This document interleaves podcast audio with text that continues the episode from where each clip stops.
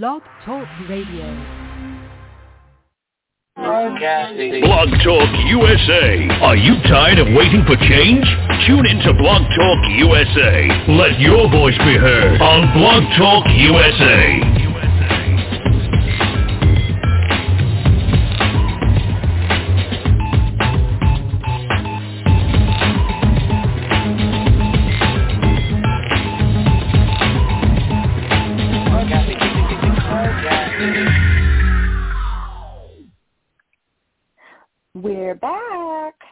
Welcome back, everybody. Hello. Hope you had a wonderful Thanksgiving. Hello. Oh, hello, And I know we've got a great show ready to go. Uh, we've got some guests coming on, so everybody get a snack and a drink and sit back and relax. We hope you are listening to us either on your computer at blogtalkradio.com forward slash blogtalkusa or at blogtalkusa.com, or you can call in 515-605-9375. However you are listening to us, we just appreciate that you're doing that. And you can always download our podcast. After each show airs, it's available in podcast form under the banner Blog Talk USA. Okay, so now I'll give you over to your host for Marvelous Monday. I know she's ready to go. Welcome, Dr. McKellar. Thank you, Miss Rihanna. It is just so wonderful to hear your voice at the onset of the show.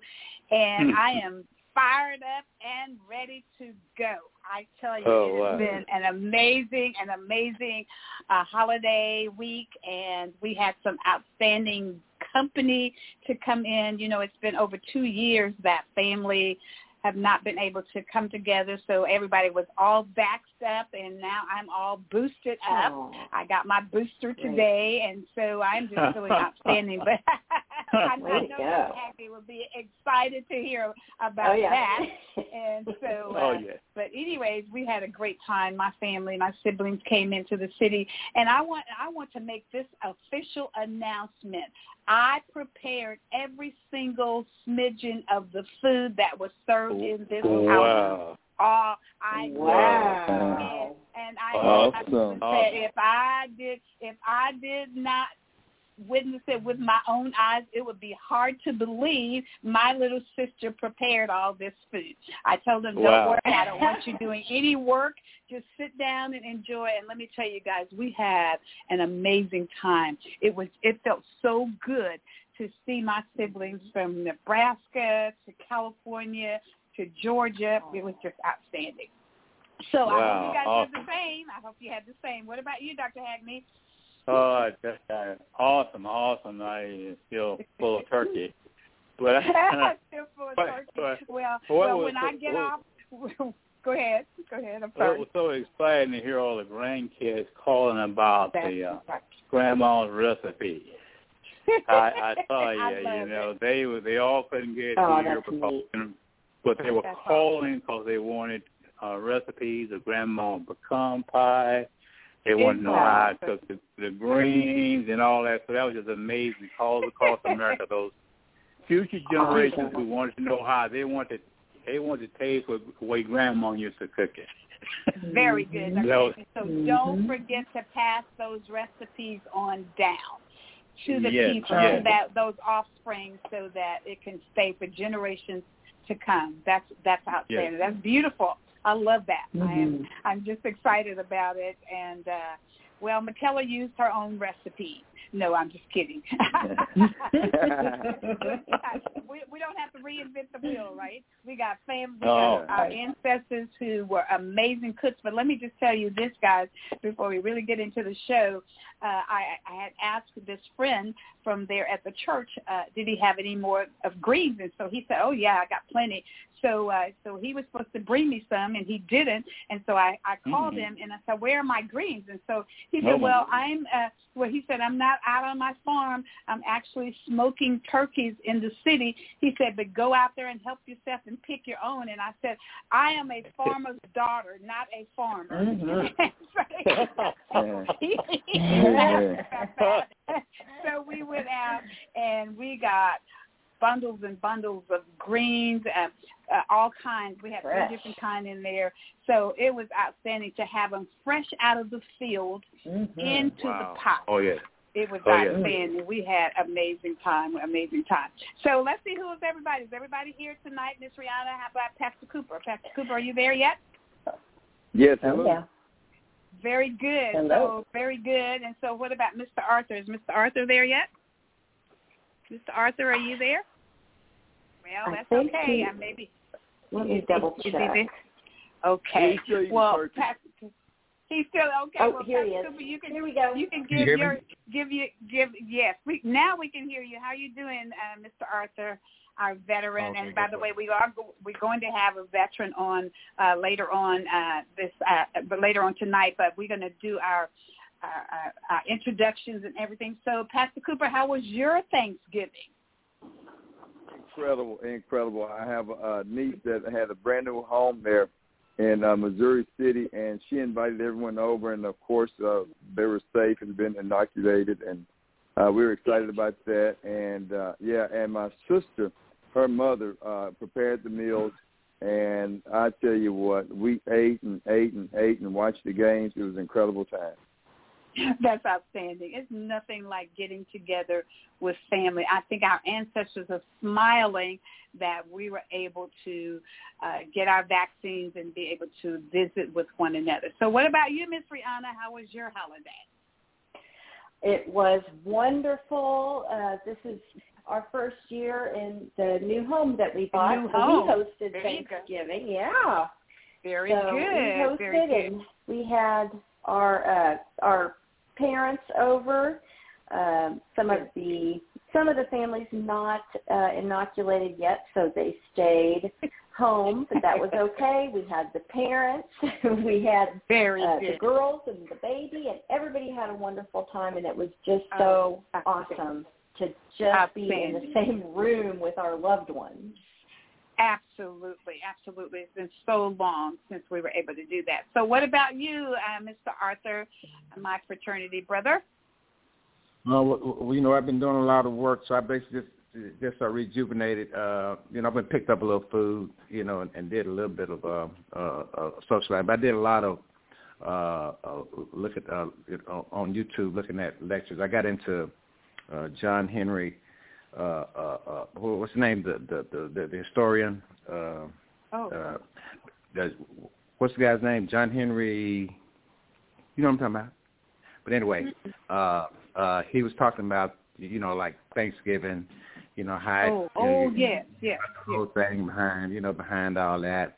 Well, how And so, Thanksgiving uh, got started and all that. Uh huh. Yeah. So I- yeah, I yeah, you. So yeah, yeah. Then I looked at a couple other, you know, listened to a couple of debates uh, and so forth. and So about it. So that's kind of just got, So so you- kind of got you worked. Thanksgiving. Yeah, just kind of got off into it. So you know, uh, I didn't feel. I, I felt thankful though, but I didn't feel celebratory. absolutely. okay. Oh, you didn't you didn't feel celebratory. Well, we celebrated enough for you uh, on this national holiday, uh, Mr. Arthur. Yeah. And but I but I contained myself. I didn't eat. Uh, I don't think I even barely tasted my German chocolate cake. We had German chocolate cake. We had Mm. um, we had uh, Italian cream cake. We had uh, pecan pie. Uh, we had uh, pound cake. You know the usual good stuff that that people have in their homes on on uh, the holidays. So one day we'll talk about uh, how uh, Thanksgiving became a national holiday and and all of that. But we won't we won't cover that tonight. I know there was a lot of lot of food, a lot of Thanksgiving, a lot of uh, we appreciate uh, being able to get together, and then lots and lots of football. I know uh, that was going on in everybody's home all across all across the nation. The football goes with Thanksgiving, I guess. But it was an amazing time. So let's let's go jump over there to uh, Dr. Hagney and and let him bring us up to date on our COVID nineteen. As we know, uh, and, and let me let me just say that I when I had a meeting on Sunday with my sorority and you know the name of our local chapter is gamma omicron omega chapter and i said unfortunately uh, our chapter name is tied into this new variant but that's okay. We're going to contain that thing so that it doesn't spread all across America. But then there's a message saying that we may possibly already have it here. So we're going to turn it over to uh, Dr. Hagney and Dr. Richard Hagney and give us an update on COVID-19 and the SARS, SARS uh, virus and what it looks like with the Omicron virus and how wow. things are being shut down a little bit. So we'll turn it over to you. I'll mute out and you got it. Very good, very good. Almost feel like Thanksgiving turkey. Uh, what I want to say is this new virus, Omicron, you mentioned B11529, is what we expected when you think about mutation of these viruses, what has occurred. Uh, so uh, what I want to do tonight, there is a lot of information I want to give. I want to go straight right through it. So I give all the facts, and we can have some questions after I go through it because there's a lot of material I need to uh, disseminate tonight. Uh, as we speak, this uh, this new variant is in 17 countries, over 200 plus cases, and also there are two cases confirmed in Canada. I think what I need to do first of all put everything in perspective. I know there was a lot of questions there. Let me quote. Uh, let's give a lot of the facts earlier as we uh, uh, Ms. Collins, Collins, Collins of our uh, department talks about this case of uh, we're seeing it first in young in young children uh, basically we're saying this is a wake-up call for those who have not yet been vaccinated. Uh, it is also includes all previous uh, examples of variants which was responsible to the vaccine uh, have helped. So we so we need to think about the vaccines as a as a seatbelt, and therefore he's recommend use them. Uh, when we look at the discovery, where is it? It is almost it has been stated it's probably almost already here in America. Just need to be documented later on. I want to say CDC has set up a uh, going to set up a system in which they're going to look at surveillance in America uh, for this new virus, which uh, a lot of individuals feel that it's already here.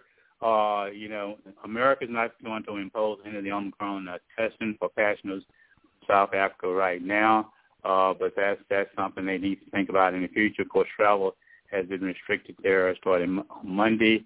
Uh, when we look at some of the other courts, it, this happened very quickly uh, but there, and, that's one reason why there's so much lack of information because it happened very quickly. But that's a major uh, plus in itself that now we can look at because uh, this all occurred within two weeks where we see an initial discussion of this. Uh, and, and also, it, this is a major reminder that future course of this pandemic as it relates to evolving variants is not settled. there are there are many more to come uh, and, and need to ask some specific questions about the severity of this uh, this virus. We don't know. It's it's too early right now for that information, but earlier findings are showing that the uh, side effects have been uh, been basically been mild. But like I said, it's too early in the situation to understand that. So the symptoms right now have been extremely mild, and we'll we'll keep monitoring that. Uh, as Dr. Fauci said, blessing of the vaccines and the boosters. So that's going to be the key word we hear throughout. That's what we need to do. I just want to mention the southern states are falling behind in vaccinating kids as uh, pediatric infection climb. Uh, that's that's just hardening because of the state like Louisiana, Alabama, and Mississippi are having major issues uh, with children vaccination. These are also the states who have the, the uh, highest number of uh, uh, COVID deaths and hospitalizations and all that. But we got to keep an eye on that and see that's what's what's that occurring, what we see in our southern states. Uh, I just want to mention Merck there. You probably hear about the COVID pills. They're looking at Merck. Uh, uh, that just just want to know that there's an oral pill being looked at, being evaluated. Too early to say anything about uh, the benefits of it right now, but oral medication may have a major plus to this uh, to our oral care. I want to mention our healthcare workers are taking a major hit right now. Uh, so let's continue to pray for all our healthcare workers uh, because we'll see an increased number of lost jobs. Uh, Dallas Morning News report that uh, Texas has spent $7 billion of federal money to pay temporary health care workers uh, during this pandemic, and I think they thought they were going to sort of slow that down, but the indication now that that, that will have to continue helping uh, bring individuals on board uh, for help with this.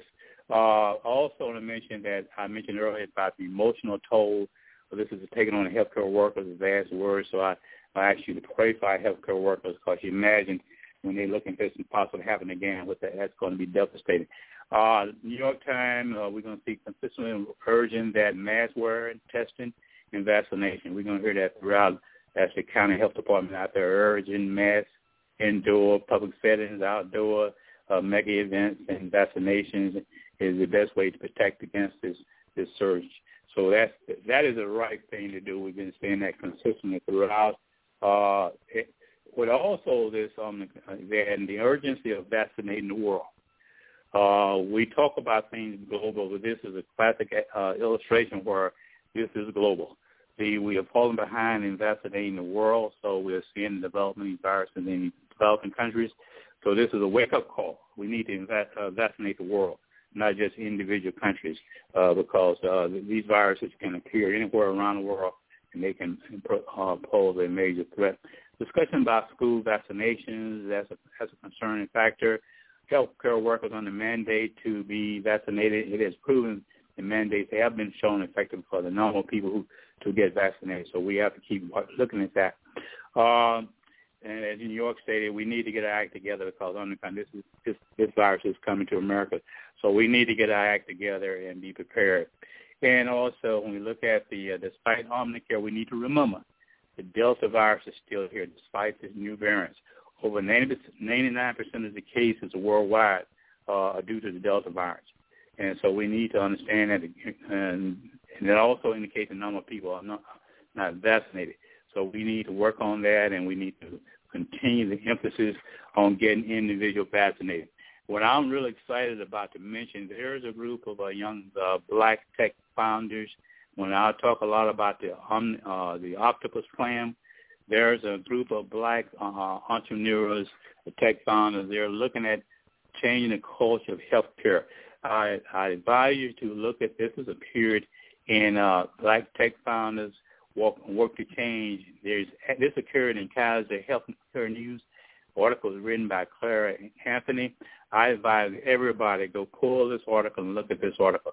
These young individual, minority individuals, starting these different healthcare companies that's going to make a difference. And so we think about the pre precondition prior, during, and after, uh, the, not won't be in after this pandemic. We need to look at other areas, of course. These young people have started businesses in the area of mental health, uh, connecting women with culture, uh, and also connecting healthcare providers, and also transportation. I like the, the statement that was made in this article is that we need to and, and uh, basically says mission alone is not enough. We have to solve the problem young individuals addressing this healthcare issue from all different phases. And it's a blessing they're minority individuals and also they're entrepreneurs. So there's a no, so it's a major plus. So I, I advise everybody to read this article, contact their companies, and support their companies because they are going to make a difference when we talk about addressing his, the disparities in, uh, in our healthcare system. So that I'll, I think I'll stop there. In, in, okay, outstanding. Reiterate that. Yes, outstanding. Uh, let me just uh, a couple questions before we get off into. We have a, a congressional candidate that's going to be on with us tonight, and then of course the veteran that's going to talk about uh, military sexual trauma and PTSD. Uh, and but uh, but the but we know that it's the uh, South African a variant that came out and was first discovered by by the physician there uh, in South Africa, and she did say, of course, that it, that they're seeing very mild cases, and I think they showed about 71 uh, clients uh, that ended up with that, and very mild, as it mentioned. But I was listening to one news uh, venue, and so they were saying, well, why are we uh, getting so off key? Why are we shutting down people coming in from other parts of the world?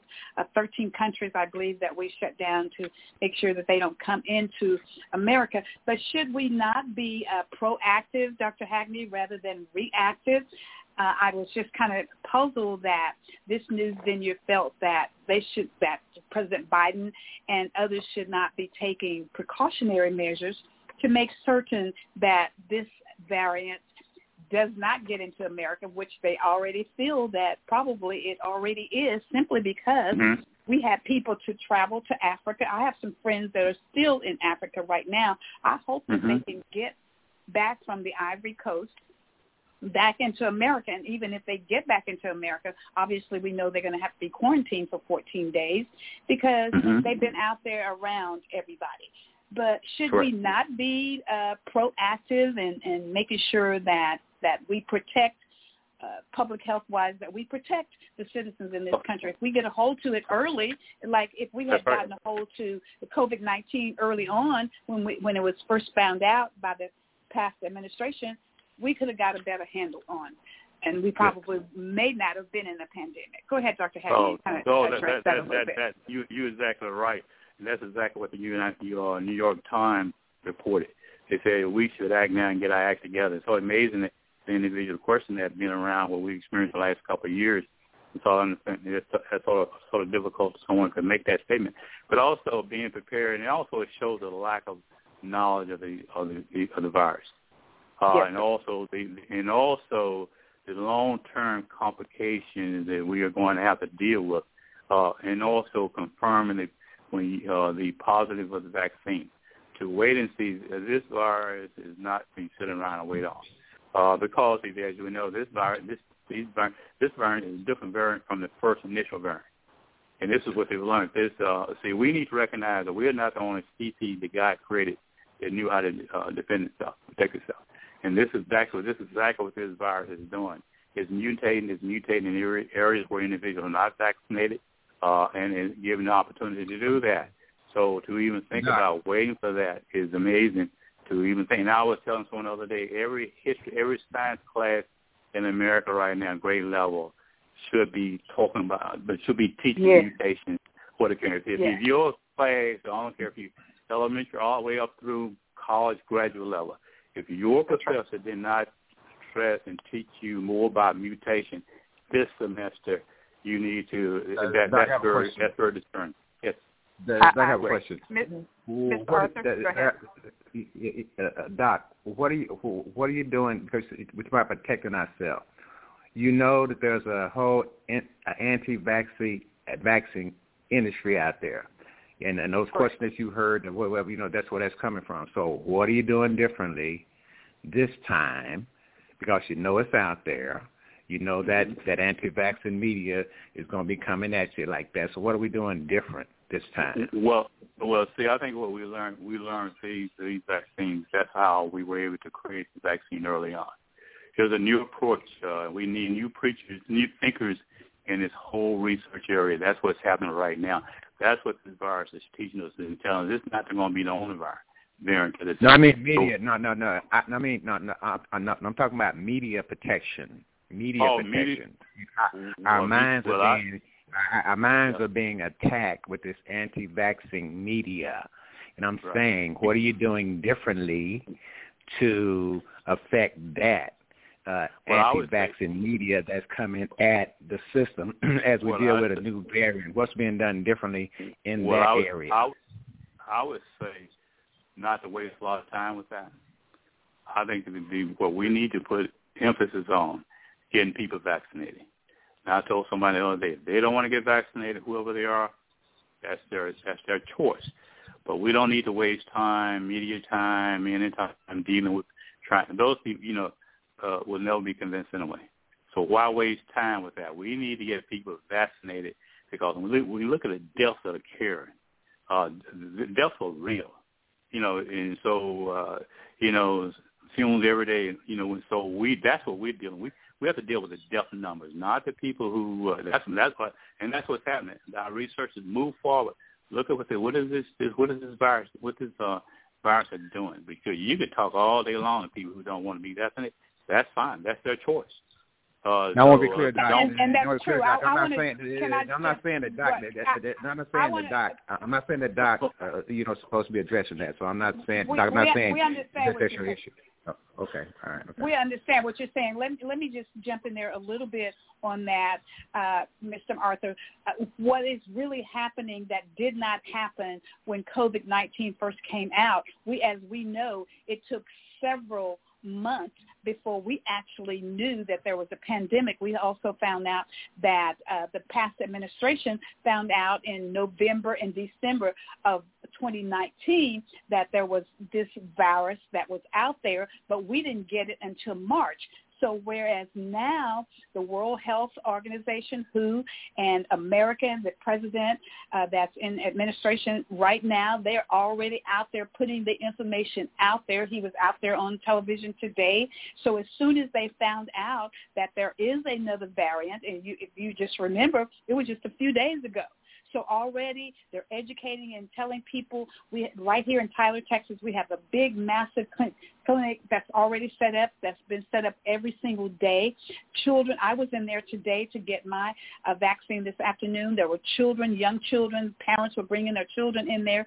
So they don't want what we just dealt with. They don't want our country to be shut down again.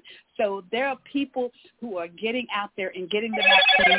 But like like like Dr. Hagney says, you're always going to have those anti-vaxxers that's going to be speaking against it. But a lot of those anti-vaxxers are vaccinated as well, and we can name out a few uh, that have been vaccinated, and we know they're vaccinated.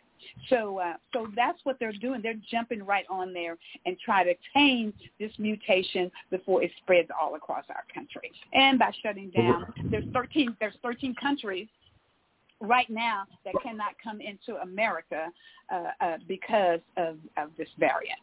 Well, I was really calling out Facebook and Twitter. I, I was really just calling out Facebook and Twitter, so I wasn't calling you a doc. I was yeah. calling out Facebook oh no, no, I understand, I understand. Oh yeah, well, we understood. I understand. Yeah. I understand. Yep. Yeah. Mm-hmm. And I'm with with him. There's always going to be those uh, naysayers and and all that, but uh, but but what is happening is they're jumping on this and making sure that we bring this thing to a halt before it gets out of place and get out of order like it did with COVID-19. Uh, they're they're just on this variant, even though it's mild right now. This is when you really work to contain it when it is right. extremely mild, so that it doesn't get to where it's taking people's lives and all that. So very good. Thank you, uh, Dr. Hagney. I don't know if uh, Pastor Cooper, if you have any questions, or Ms. Rihanna, if you have any questions. If not, we'll move on.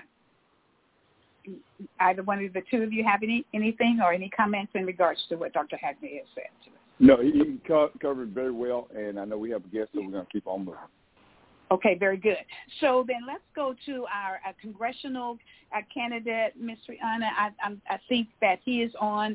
Uh, if he would uh, uh, press one, and so we can bring him into the queue and uh, we'll let him introduce himself and talk about what he plans to make happen for congressional district one. As everybody knows, I ran for that seat, and so I'm pushing, pushing hard to uh, make sure that we have a reliable candidate. We know that we we're going to hear tomorrow about a uh, another candidate here in Tyler, Texas, that's going to make his announcement here in, in Smith County, and then he's going to go over to uh, Gregg County and make a, the announcement on the steps there.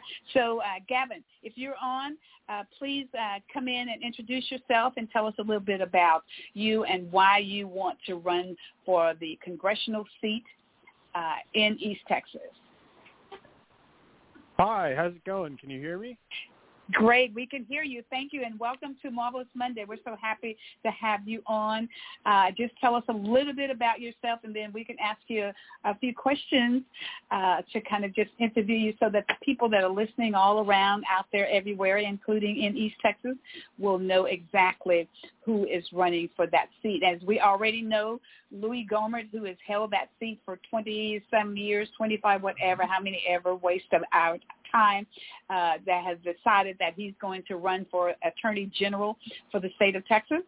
And so, Gavin, you tell us your story, please, and I'll mute it. Thank you. All right. Well, I'd like to say I'm a long-time listener, first-time caller. Uh, I'd just like to say my name is Gavin Doss. Uh, I grew up here in East Texas. I, I think it's important to know a little bit of my background. I am young a lot of people might laugh and they say I'm about to turn 26 on a month from now, December 29th. Uh, hey, good for you. Good for you. Step up to the plate. That's I, awesome. Uh, yeah. Growing up here was not easy. My dad came straight from Assam, India, like up in the mountains in the Himalayas. Uh, he went straight to Tyler, Texas to go to TJC.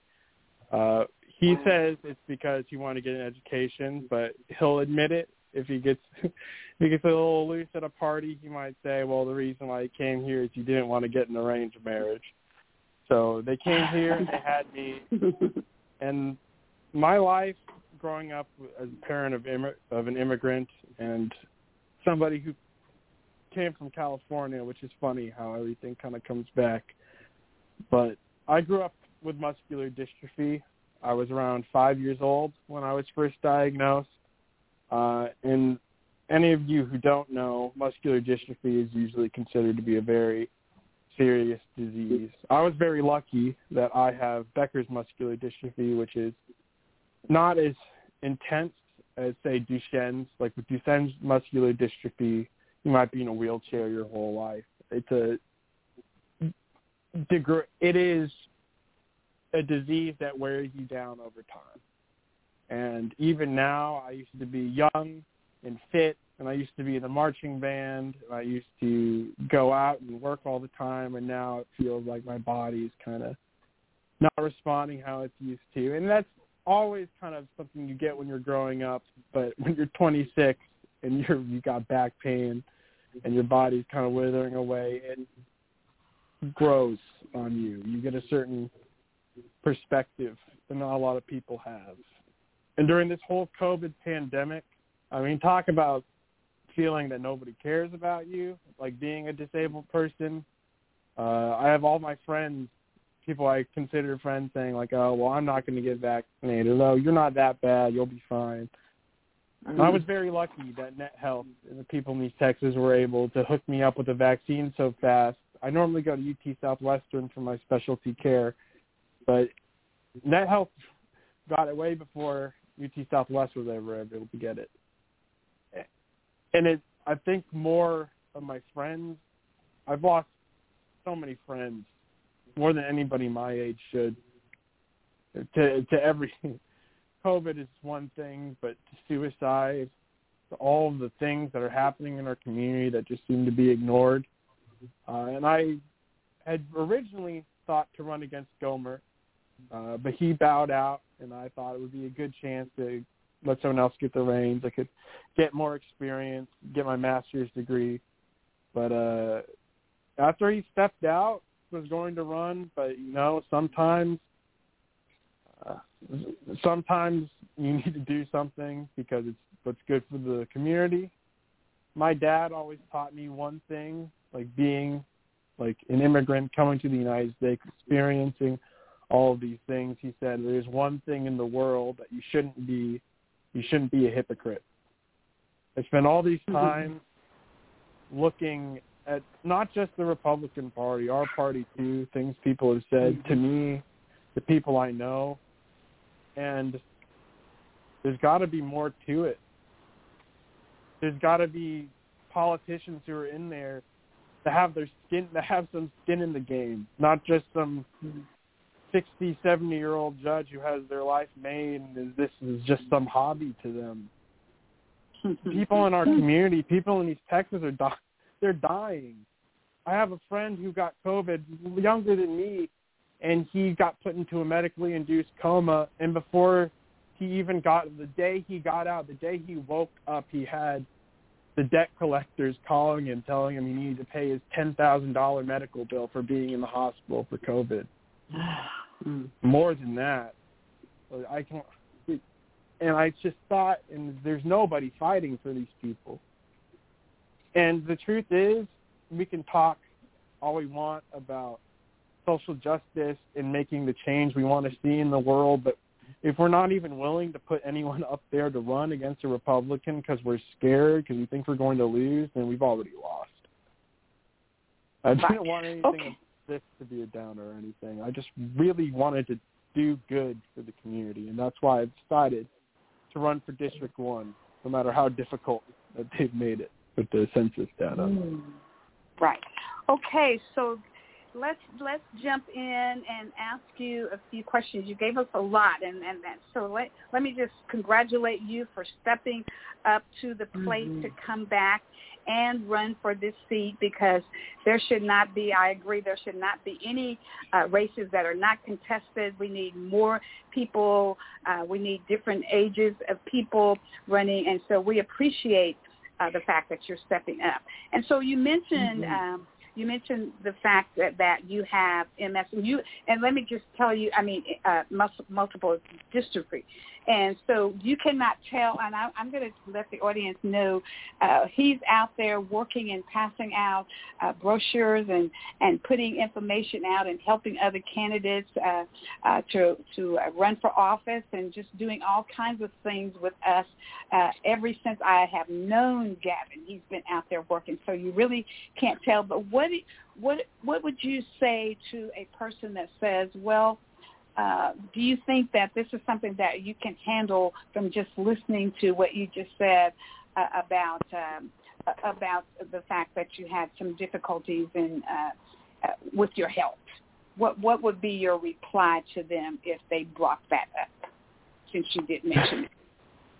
So fun fun fact: people actually mention that a lot. Um, the phrase I like to to say is God doesn't give us anything more than we can handle. And I, and I like I think, that. And I, I decided to do this. I really did pray. I went out my porch. I went to my spot and I prayed and I prayed. And what everybody always asks me about my muscular dystrophy, I always tell them this. Uh, God gave me muscular dystrophy because he knew it wouldn't be fair if I didn't have it. Wow. I have the mind. I have the drive. Yeah. I have the will. It, some people are out there maybe running for Congress that, like I said, don't have any skin in the game. But for me, it's very personal. Health care, the right to life, the like not the right to live as you are. Mm-hmm. Like I shouldn't be punished for being born with muscular dystrophy. My family shouldn't have to be in medical debt because I was because their child has muscular dystrophy. And so very good. Yeah. Very good, Devin. I, I, I great. I, I, I love, I love the answer, uh, Gavin. I do.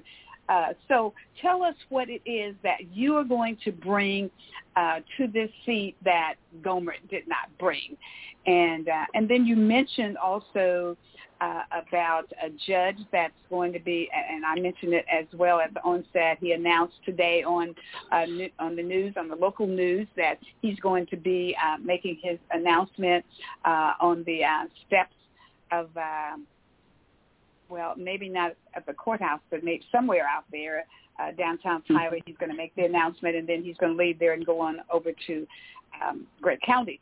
So, uh, which is an, another one of the counties in in the district for uh, District Three.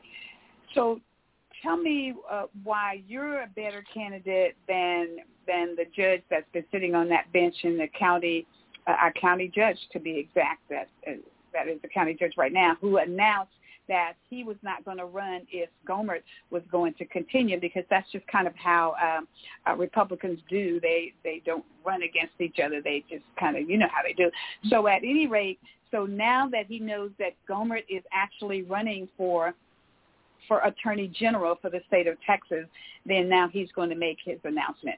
So what makes you a better candidate than uh, than this this judge?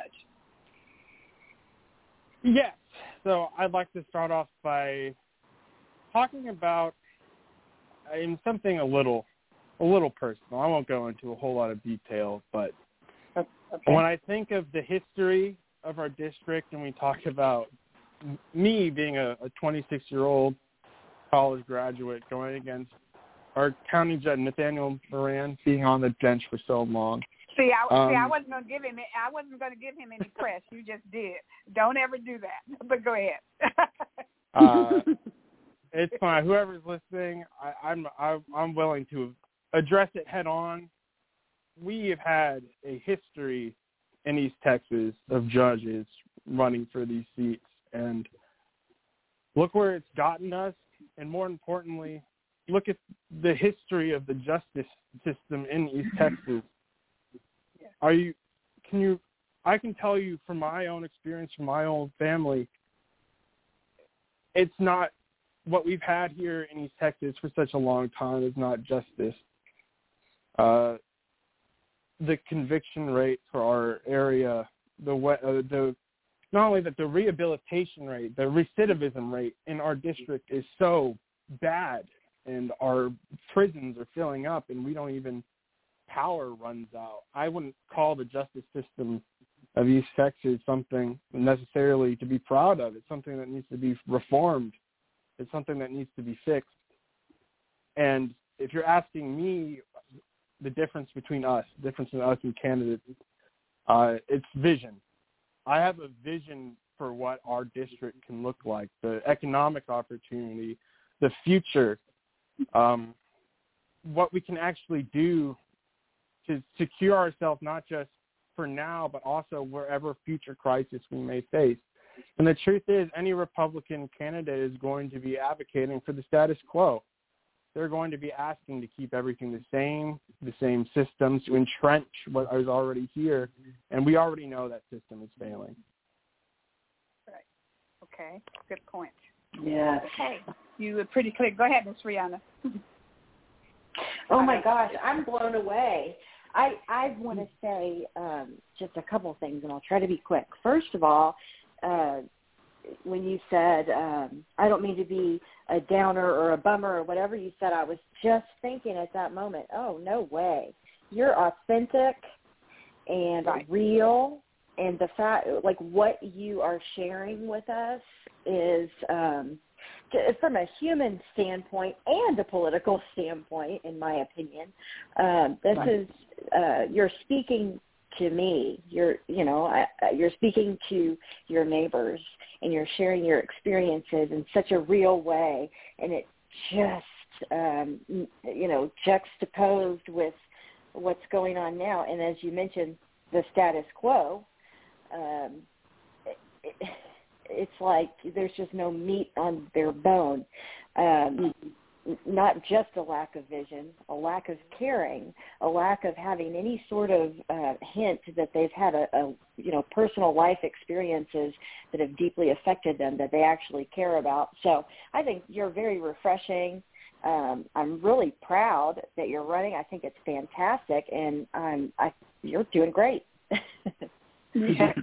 So then, uh, Gavin, if you could tell us a little, tell us what your your degree is in, and you graduate where you graduated from, and and just a little bit of a little bit of background uh, about yourself uh, academically and so forth, and what you what you've done uh, in your in your career as a young man.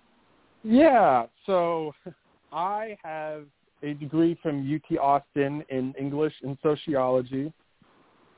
Uh, the COVID kind of made a, made it a little bit difficult finishing out my degree, but I I managed to do it. So I am a recent graduate. Uh, a lot of that time was spent uh, getting papers published, uh, working as an independent journalist. Um, one of the things that I'm most proud of, that I'm sure anybody, any of my friends will tell you, uh, when I was at the University of Texas at Austin, uh, I was first I was admitted admitted to the liberal arts honors program, but I kind of took aside, took back from my academic performance for part of it because I was competing with our speech and debate team, uh, the Texas speech team, and we won three oh, national cool. championships all th- all three years that I was there. Not that I'm counting Yeah. or anything, but That's uh, awesome. so it is. it was and it was so funny because the football team like we so when you win a national championship they light up the tower but they had a new administration. And so when all the ever the team won they'd always put a one on the tower. But when i was the administration changed and like oh well we only do it for for big events like real national championships. And we all laughed. It was like oh it's not like the football team's going to win one anytime soon. Right.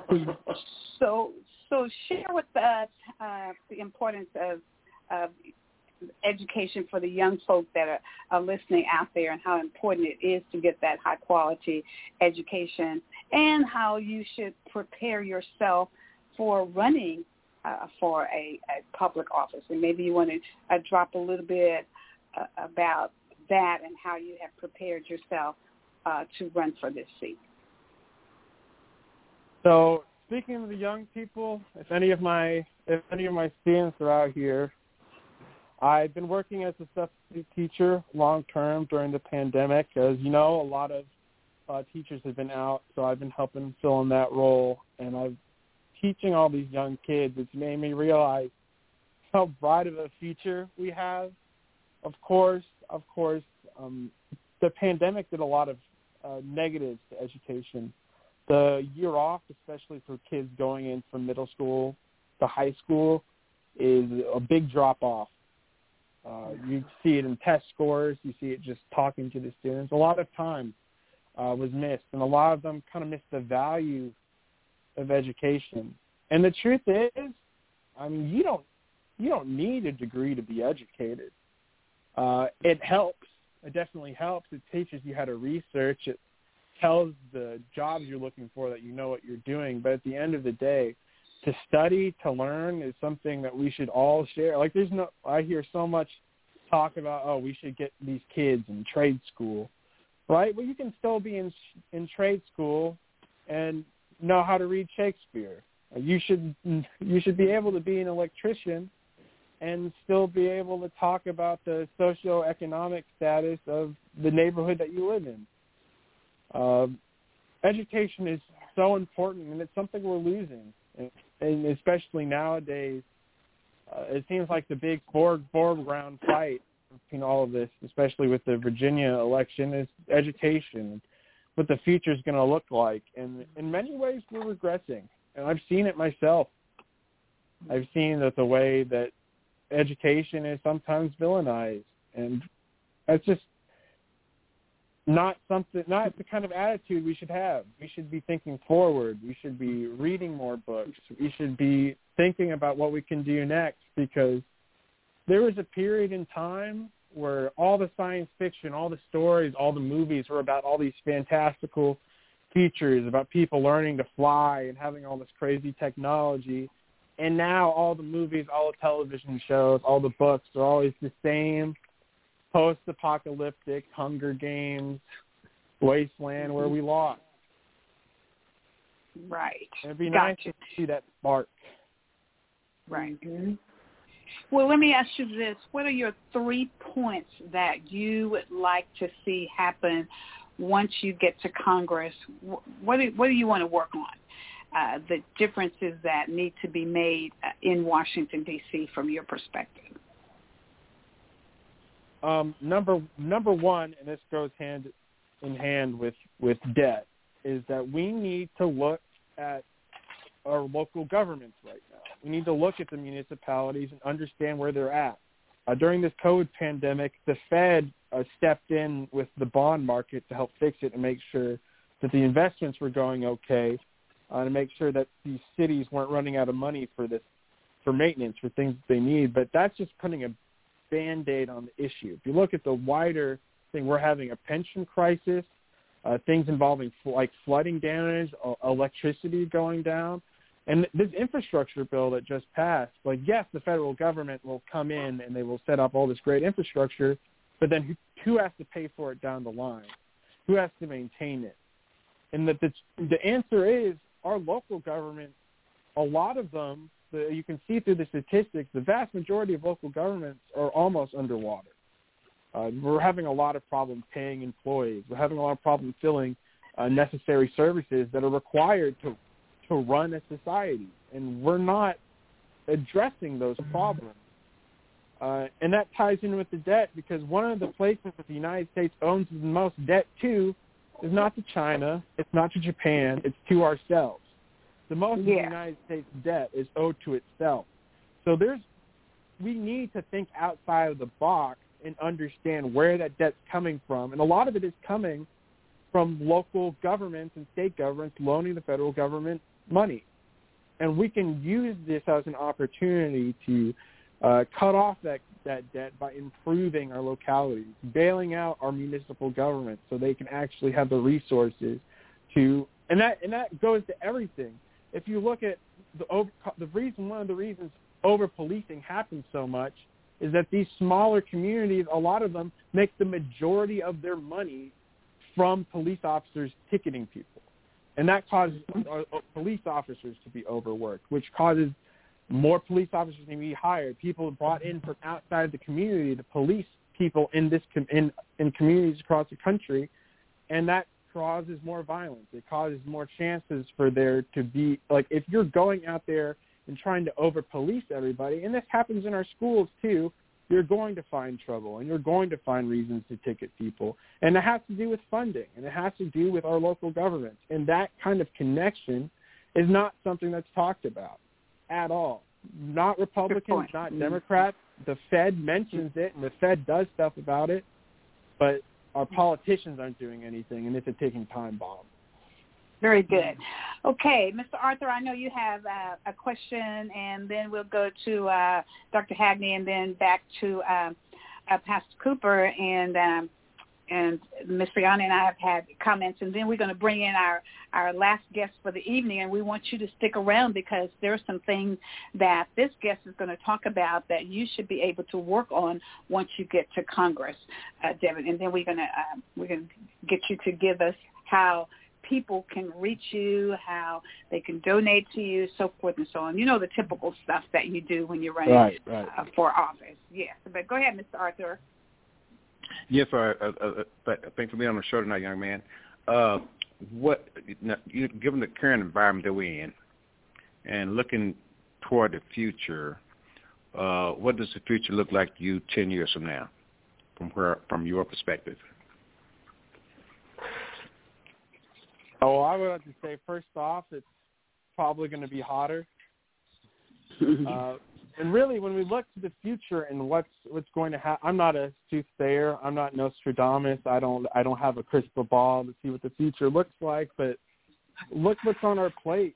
We have global warming. We have inflation. We have the energy crisis that isn't going away. The Texas legislature, with our power grid, had the potential to like hook up with the federal government to make sure none of these power problems would ever happen again. But it's not and as progressive and as weather and our climate progressively gets worse and worse, uh, the cost for all of this is going to go up.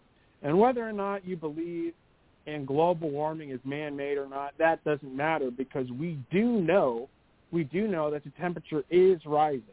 There is more CO2 in our atmosphere than ever before, and that causes real, real threats to our infrastructure, to our local government, to our everyday lives.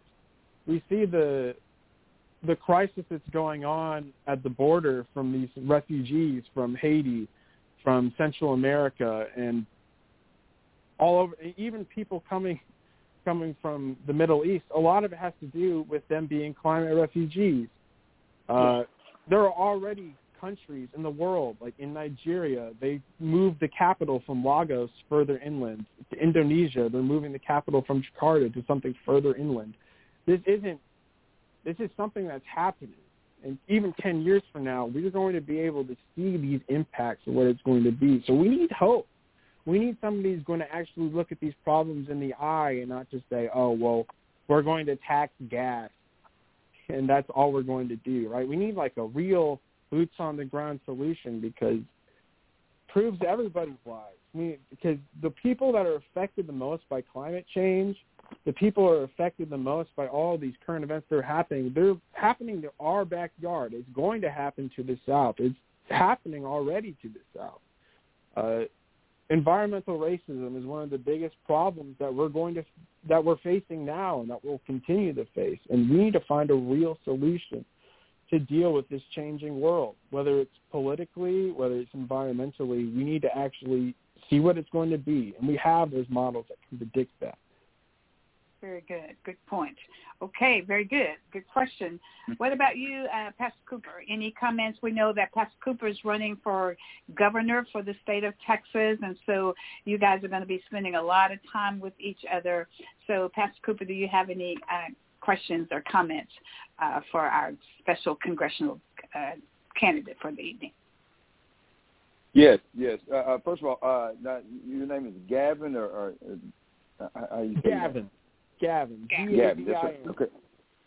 Okay, great. Because I was I was on your uh, page there looking at all. You're already in fights with people in position. That, that's a good sign. Uh, you're you're uh, mm-hmm. you're protesting well, getting into good trouble. Uh, the other question I have for you, because the Republican Party normally raise money, uh, outraise Democrats uh, when it comes to that. How are you going to attack that? Uh, is that an issue? What are your thoughts on uh, fundraising? So I would like to first start out by saying that am I allowed to talk about the last candidate? Is that yeah, sure is that can. okay? Um, well, let's just say the last Democratic candidate was given uh, an excessive war chest to work with. I'd also, in regards to that, like to note out that um, it was about as successful as any other campaign that any Democrat has ever run. It's not better, just about the same as everything else. Uh, as far as funding goes, I have a small base that I can work with when push comes to shove. Uh, I've got friends all over. Uh, I've born and raised in East Texas. I have connections all over, but it's more than just that. I've been working with these grassroots organizations to get people together, to get a network together of of people who really want to make a change. Uh, we also have. I come from a background in fundraising and uh, working events. I did more for private lines of work, but uh, a lot of the the same general rules apply, especially we're going to be working to create events to get people in the community engaged, to get people registered to vote, but also to create our own pool of individuals to contact because I'll say this, some of the, the democratic resources that we've, the resources from the Democratic Party we've been given have been a little bit lacking in some areas. Uh, this region isn't generally a region that we even that for for the most part we we rarely run somebody in this position. It's it's not something that happens every year. Uh, a part of that will be uh, creating a new base, creating a new voter, base, creating using the existing bases we have now to reach out to people, but also uh, bringing new people into this. It's going to be a major part of this. I want this to be a grassroots campaign through and through. That's not to say I won't accept large individual donations or anything, but I really want mm-hmm. this to be a campaign for the people. Uh, That's what I was looking all for. Of the, all mm-hmm. of the all of the resources that have been made available to me by all these very special voting groups, uh, we're going to have no problem getting the donors together to create a campaign to do something. Because it's not about how much money you have; it's how much how creative you are and how much work you want to put in. And Outstanding. I'm going to put Love that answer. Love that answer. Love that answer. okay. Mm-hmm. Very, very good. All right. Uh, De- uh, Gavin, if you tell us uh, your website and your information or anything, how people can reach out to you, uh, then by all means give it to us. And then we want you to stick around uh, as we bring in this next uh, a veteran, a, a great soldier that I have the distinct pleasure of serving with uh, during wartime. Uh, that will introduce herself a little bit later on uh, once we bring her in. So uh, give us how we can find you. Well, uh, so first and foremost, I'd like to say uh, I was asked fairly recently uh, so we're just now we're finishing we're finishing all the filing. We're so we don't have a campaign website yet. However, um, I have an email. I would I have a number. Uh, I'm gonna reach me at uh, gavindass at gmail.com, G-A-V-I-N-D-A-S-S. I would love to put anybody who's interested, message me, and we will put you on a list serve. We're going through a lot of the. We're kind of a lot of it has to do with nobody was going to run and somebody needed to step up the up to the plate. So we're putting everything together right now. Uh, we have all the resources available. I will keep everybody updated for when we have an actual campaign website. We should have it in the next couple of days.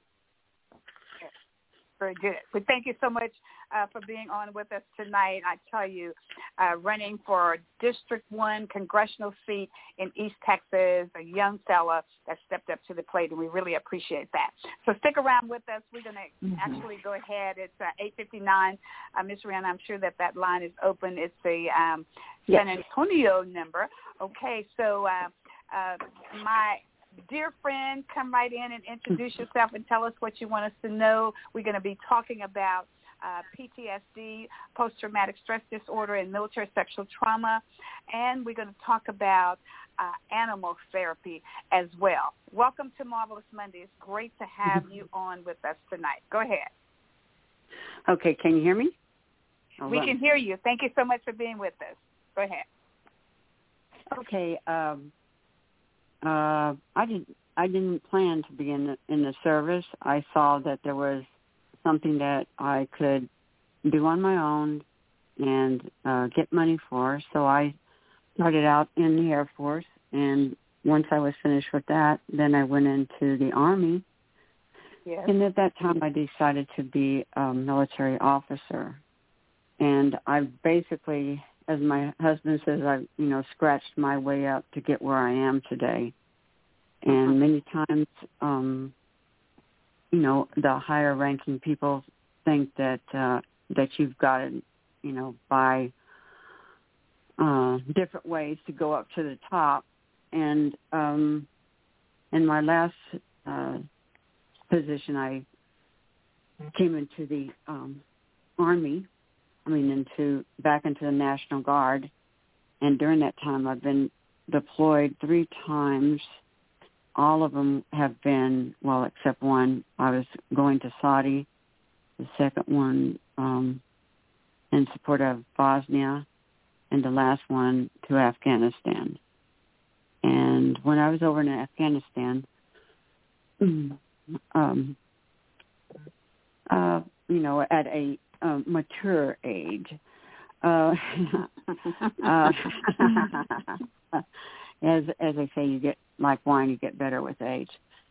Anyway, uh, my commander that I went over there with, um, being in my background, I didn't always get to the, go to the field, such as in infantry and stuff. So I had to re um, familiarize my stuff, being out in the field, you know, qualifying for with your military weapon and uh, doing all the things they had to go through. But I know he saw me as different. Of course, I was, you know. And again, of course, the majority of them, um, your unit is going to be male, so it's like 10% females and the 90s. So, right. uh, go ahead. No, go ahead.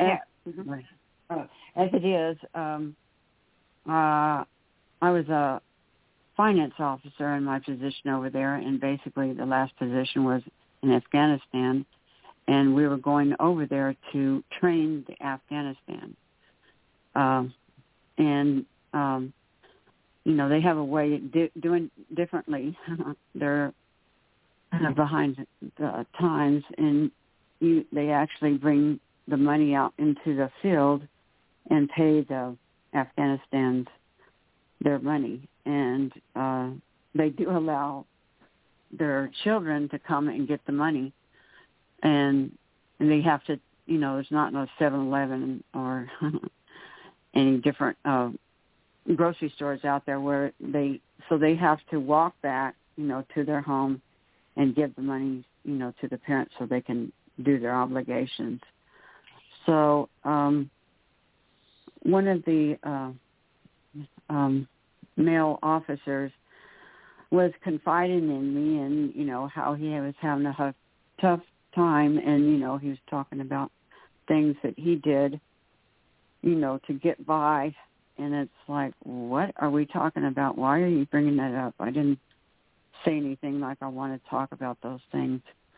So um so it made me real feel uneasy and i never knew um, that um, you know sexual trauma can occur without something physical happening. You know, day after day, they're making comments. I'm glad you're here. You know, this and that, and it's like, you know, they're making me feel uncomfortable. And then I realized that all my military career, and it was like body shaming. Well, there's, ex, you know, there's people that are bigger and different things like that, and maybe don't look, you know, as beautiful as other ones. Well, I was on the opposite end where you know I was, you know, attractive and um and they tried to challenge me many times to see if they could um if they could bring me down and um and even my commander when I took my qualification with my weapon or when we go out in the field we have to do our land nav and he says, Well I can help you with that. It's like, wait a minute. That's not Mm-hmm. appropriate. Um, so again, there's many things that you know were really peculiar, and I knew, as they say, if it doesn't feel right, you know, that many times you are in a difficult situation. So one of the officers that was a, um, a medical officer said that the commander is after you, and it's like what, you know, you know he's going to bring you down. And again, he came from a Hispanic background, which I have no problems working with anyone. So again, that might be bothering him and how I carry myself, you know, and have my head up. You know, he felt like he could bring me down. And many times he tried to uh, make me the scapegoat when one of his uh, officers was a lieutenant colonel and he had his weapon go off, you know, because he got too overzealous or whatever. He wasn't paying attention to what's going on. And they tried to get me the guinea pig that it was my fault that he did that, and that wasn't the case. So again, I did have problems over there, and because I did talk a lot, they, um, which I come from a German background, so you know that's the way it goes. And again, Right. as my nephew said, I I might have a lot to talk about, so that's why I talk so much, and I'm overzealous. And so uh, I knew I found out along the way that again, if something happens and you're sick, or they think that you need to go, you know, for a checkup, and again, if something medical, uh, mental is wrong, they definitely look. Uh, I say they look down on you because you can tell, you know, by looking at them. And again, we had our training, you know, when somebody's uh, trying to bring you down. So, But let me let me Um, jump in for a, a 2nd I'm mhm. going to ask you a, a couple of questions. Um, and thank you so much for coming on and being with us. Uh, about I think uh, Miss Rihanna maybe about 15 years or so ago, uh, Miss Rihanna and I did a show with about um, hmm, say maybe even 15 women. Miss Rihanna, would you say? I can't remember exactly how many of my friends it Mhm. was. It was Yep. quite a good number, right, somewhere like that. Came out of Dallas, Texas. Um, uh, because I was my volunteer work um, at the VA uh, placed me uh, in front of them, and at that time, I, I, as you know, I used to be the um, sexual harassment officer for the Fifth Army, and so I saw a lot of that in my career, and then consideration of others officer, and so uh, and the EEOC officer for the Fifth Army. So I saw a lot of that, but I did not realize how how frequently military sexual trauma really existed in the military until we uh, started to uh, interview uh, these young ladies, and the, these young ladies were in uh, the group sessions there uh, here at, at the VA hospital. So we found out, I found out that one in three women uh, in the Mm. military experience uh, military sexual trauma. So, so what you, what I heard you say, I believe I heard you say, is that that it doesn't all, it can be in words, and like you said, if if you hear something that doesn't feel good, doesn't sound right, they they always told us to speak up and say something, correct? hmm And That's so, correct. so when you, right, so when you spoke up, did you speak up to someone in the military, and that's why you saw that they were trying to pull you down? And by the way, uh, we want people to know that you're a retired major, same as my we Mm-hmm. we, we retired out the same way, and everything we served Mm-hmm. together. And so, uh, t- so tell us if if the person, if there was someone there in particular that was making these advancements toward you, and then you spoke up, and then they tried to uh, ruin your career. Is that what you're telling us? That's well, I did not. I I'm sure there was somebody, but at the time, when you're going into a situation as I was, you know, pay is pretty important. You want those things done. Sure. Sure. So uh, one of the officers, you know, remarked that, you know, why are you calling your husband, you know, at two o'clock in the morning? Well, you know, number one, that's none of his business. Number two, that's when my husband hmm. was, you know, having lunch on the other side of the world. So Yeah. he thought that, you know, he tried to bring me down that, you know, he can't he can't do anything out there. He doesn't know who my husband is. And again, many times when you present yourself as a confident person, that's when they start really blowing up their chest. And I was airborne qualified, and I was cornered by two of them, a major and a colonel, and asked me, had the audacity to ask me, did I go buy my medal at the store or something like I wasn't entitled to it. I Right, had to work very hard. So Yes, uh, there were people there, but um, you know, I had a job to do, and he tried to rape me, and he wasn't in my chain. And the people back, you know, in the United States said, "Wait a minute, you don't have anything to do with her, and that's not appropriate." So mm-hmm. again, I had people in my corner, and I did have one of the soldiers remark, and I was in enlisted before, that you know, before we went over, you know, he says, "Man," he says, "you really," he said, "You're, you know, you, I really look up to you." And again, basically, it is is I don't reveal myself because I want to know about you. You know, I know about me, and I don't believe in people that I can do this and I can do that. Well, I can do those things, and again, because I'm more mature, and they think what's on the outside doesn't go along. They have no idea. They're judging me from the outside. So that didn't bother me. So I kept on going and going and going. And um and that's where it, they once you start going out and once they you know put a like a little tag on you just like a animal a Right. deer or what have you then you don't go back because you're you know everything is fast forward so i know that there was someone there and i already felt you know you know awkward and and uh you know they cut you catch you off guard because i'm honest and i'm you know that's i re- believe in the principles if you do something admit it and, Sure. and go about your way so again Right. um along the way my husband actually came over there and to me with me and he was accompanying my him myself back which he can do Right. and Right. that that made him more you know infuriated about the whole Sure. situation and as it turned out once i left then they really started preying on the other females that women. Yes, that's right. And and I was not shocked by it because my husband didn't know him, but I just couldn't believe somebody, you know, we're over there to work as a team. We're over there to help them. And then he was doing stuff like that to me.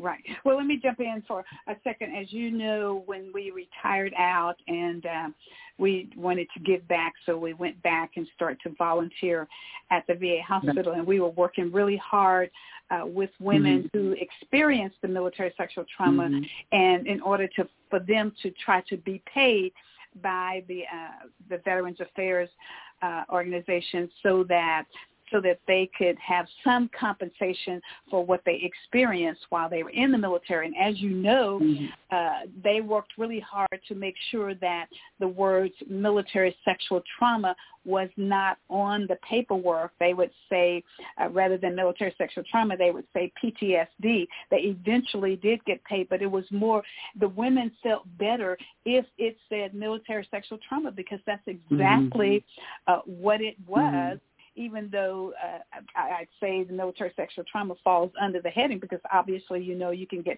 PTSD from mm-hmm. uh, being sexually mm-hmm. abused, even whether you're in the civilian world or or the military mm-hmm. world, it, it, you can get the PTSD.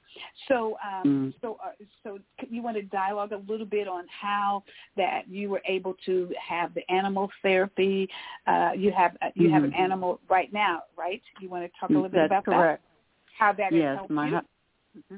Yes, uh, um, myself and my husband again were combat soldiers, so I, I, uh, you know, again, mine happened to be purebred, which we, you know, we've had uh, before um, regular, not a service dog, and so again, that was odd. But you can you can pick up dogs, you know, at your local animal shelters and they look for certain things in them and they and you can tell just like a person um you know you know are they going to be good with that person because you want to match up the dog to the person. And again it's a long road and it's very um it's very uh it's very difficult because we have to do a number of things in order to get our dog certified as a service dog because you don't want somebody the dog going into the store and start barking and stuff like that. So the dog has to go through qualification just like he's a soldier. And again, many people don't understand it. And of course, you know, sometimes I didn't before, is they want to pet the mm-hmm. dog. Well, the dog is on duty. The dog is many times watching you for cues, so you won't do something to them, as my husband said. So I won't, you know, bite you. You know, it's right. funny but not. And so many many people can't understand why a soldier does what they do many times and they've tried and tried and tried different ways and after a while guess what? You give up. And you get mad and you get angry. I've been in a lot of anger management classes and it doesn't bother me to go because every time I go, guess what? I learn another thing. Very good. And Very and that's how I can help other people that didn't have that determination because you feel like dirty and you didn't do anything yeah. wrong. So they came right. on to you and because that happened, you're being, you know, like you're a, a sexual person. I actually had one officer tell me, well, women know how to do that. They know how to turn it on and they know what they're doing. No, wow. no. You know, I don't care where he came from. No, that's not correct. Women aren't like predators. Eh, let me go get that guy.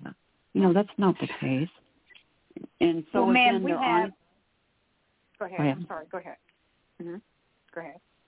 I guess what I'm trying to say, a service animal is very is something that you do need, and a fellow officer uh, friend recommended that I do get one, and I thought, well, if he said that, you know, you know, I'm going to listen. I'm going to go and find out right. everything. That's the way I work. And so That's right. it was helped me through a lot of things and made our relationship, you know, more stronger than before because we knew how much they meant to us and they can they they can judge right away. I mean, the animal you know, can really come on to the people and and again they're intimidated by his size. You can have a service dog at any size, but Again, you That's find right. out, you know, through your local, do a, a search on Google in your local community. You can do it on your own, and they do have a system where, you know, the military does pay.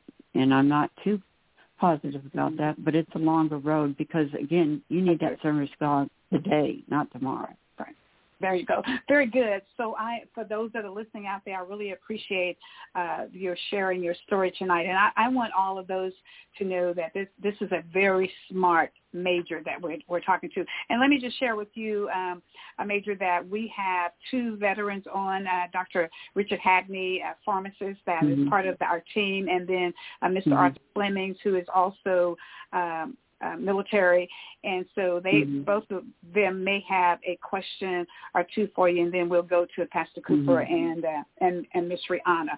But I really appreciate your coming on tonight and sharing and talking more about this because more people need to know just exactly mm-hmm. uh, what it what what we've tried to hide and I say the reason mm-hmm. why I say we is because I'm part of the military, even though that's not anything mm-hmm. that I have tried to hide. As a matter of fact, we've tried to mm-hmm. expose mm-hmm. to let people know what women mm-hmm. and men, one out of one in 50 men, mm-hmm. uh, have experienced uh, military sexual trauma. But uh, we'll start with you, Dr. Hagney, if you have any questions or comments for this major. If you can unmute to Hagney. I'm, I'm, I'm honored to hear you, Mary, imagine your story, so personal, so from your heart. I kept wondering, what percentage, I mentioned, you might have mentioned, how, how current is it? How widespread, and where do you see the future uh, um, heading with this, uh, this issue, this problem? How, how widespread is it? And, uh, and what can be done uh, in addition to what currently been done to uh, to I'm just saying about young ladies who looking forward to going into the military or want to go into military careers and everything. I'm just wondering what are they facing? Uh, I just have some. Uh, I've enrolled. There's different systems that, through the VA, and there's uh, another system called the VET program, and the VET program is set up for people in during Vietnam because they had so many soldiers coming back with different things. So I actually, you know, currently am having a psychologist and both of them. You know, I'm hoping to get, you know, every, you know, it's been 2007 since I've gotten out, and it just seems like yesterday. So I've been working like a dog to get compensation for that, and I told them a long time ago that I have it. So uh, I'm just reading right now is that it says the national data from the program revealed that one in three and one one in fifty men respond yes that they have experienced MST, and I do know um, that I've been in a position where you know where people give confidence and and such as myself as when somebody says don't say anything, well, I don't say anything. But there are ways that you can make sure that that person gets the help, and I'm the first one in their corner, and I'll, you know, I'll bite the bullet, you know, whatever it is, because right is right and wrong is wrong. So again, you know, and the and the statistics change as we go along. More and more comes out, just like the civilian will, and it's hard to understand. Well, why didn't you come forward before? And you feel, you know, you push it back and you think, well, I'm okay, I'm okay. But no, you're not because, you know, you can go off at any time and I've exhibited that because again, I keep on doing stuff, doing stuff, and they do sometimes over medicate. But um, the soldiers right. don't want to take don't take stuff. So again, what I'm saying is it is out there and I can spot it and I when I look at someone, I can feel that it's just like a, an animal that you feel the desperation because they're put in the corner and you know mm. everything's okay with you. So mm. again, it, it's very you know, and I, I encourage them and I I tell them that you know that so you know that's why I keep on going back and back. So hopefully different things come up that they get better and better, and they have in the mm. VA.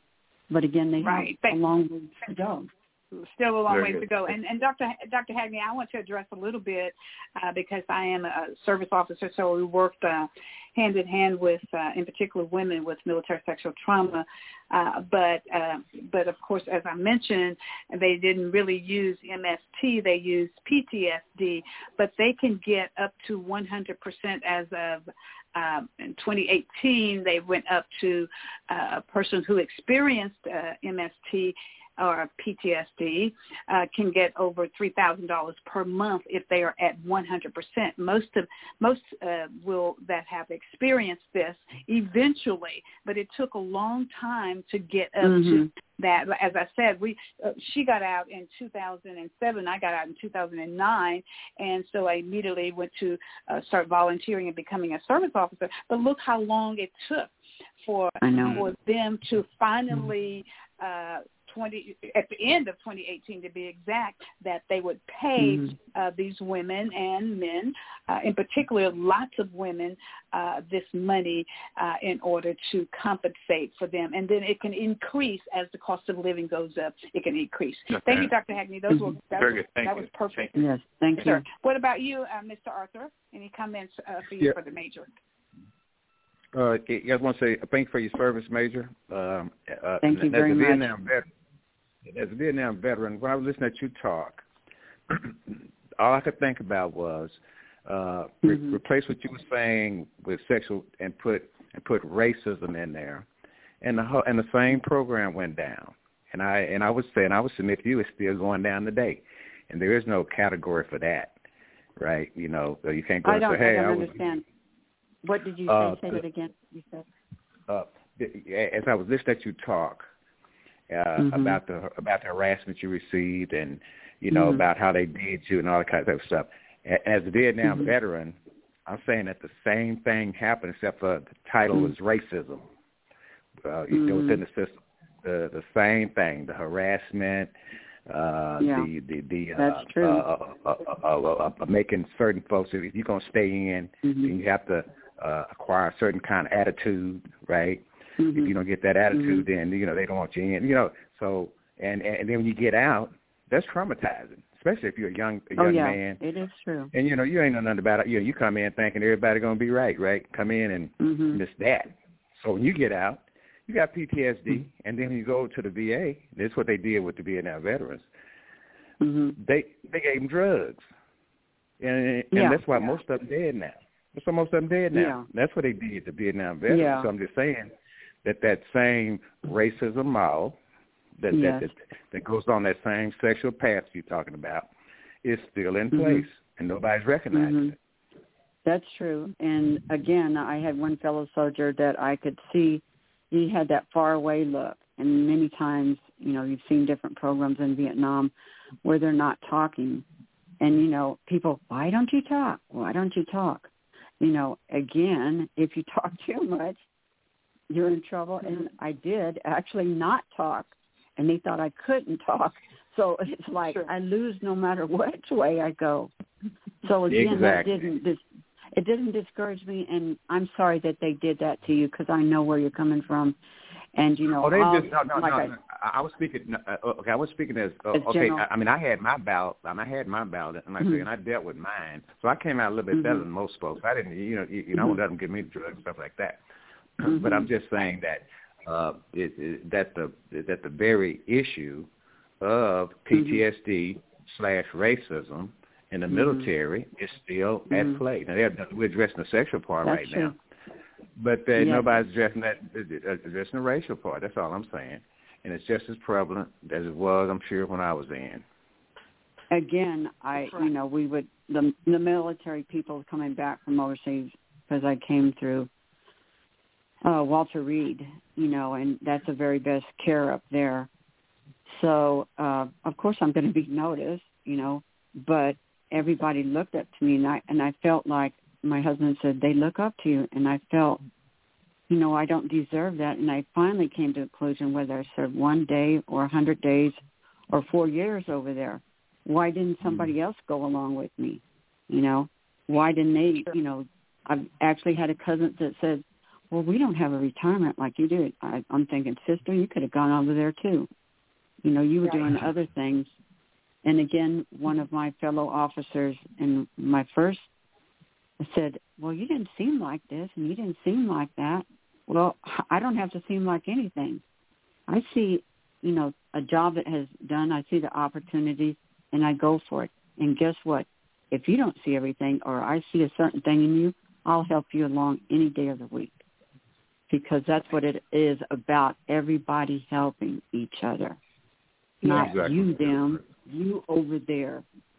You know, Mhm. over there, them, you know, no, that, I came up with the the acronym tribe. We're all in the tribe. You know, I don't have to say, well, I'm green and you're yellow and come on. Because guess what? I've been on all those sides and I'm proud of it. You know, my dad, I I determined, you know, they go, well, this one guy, I can't figure her out.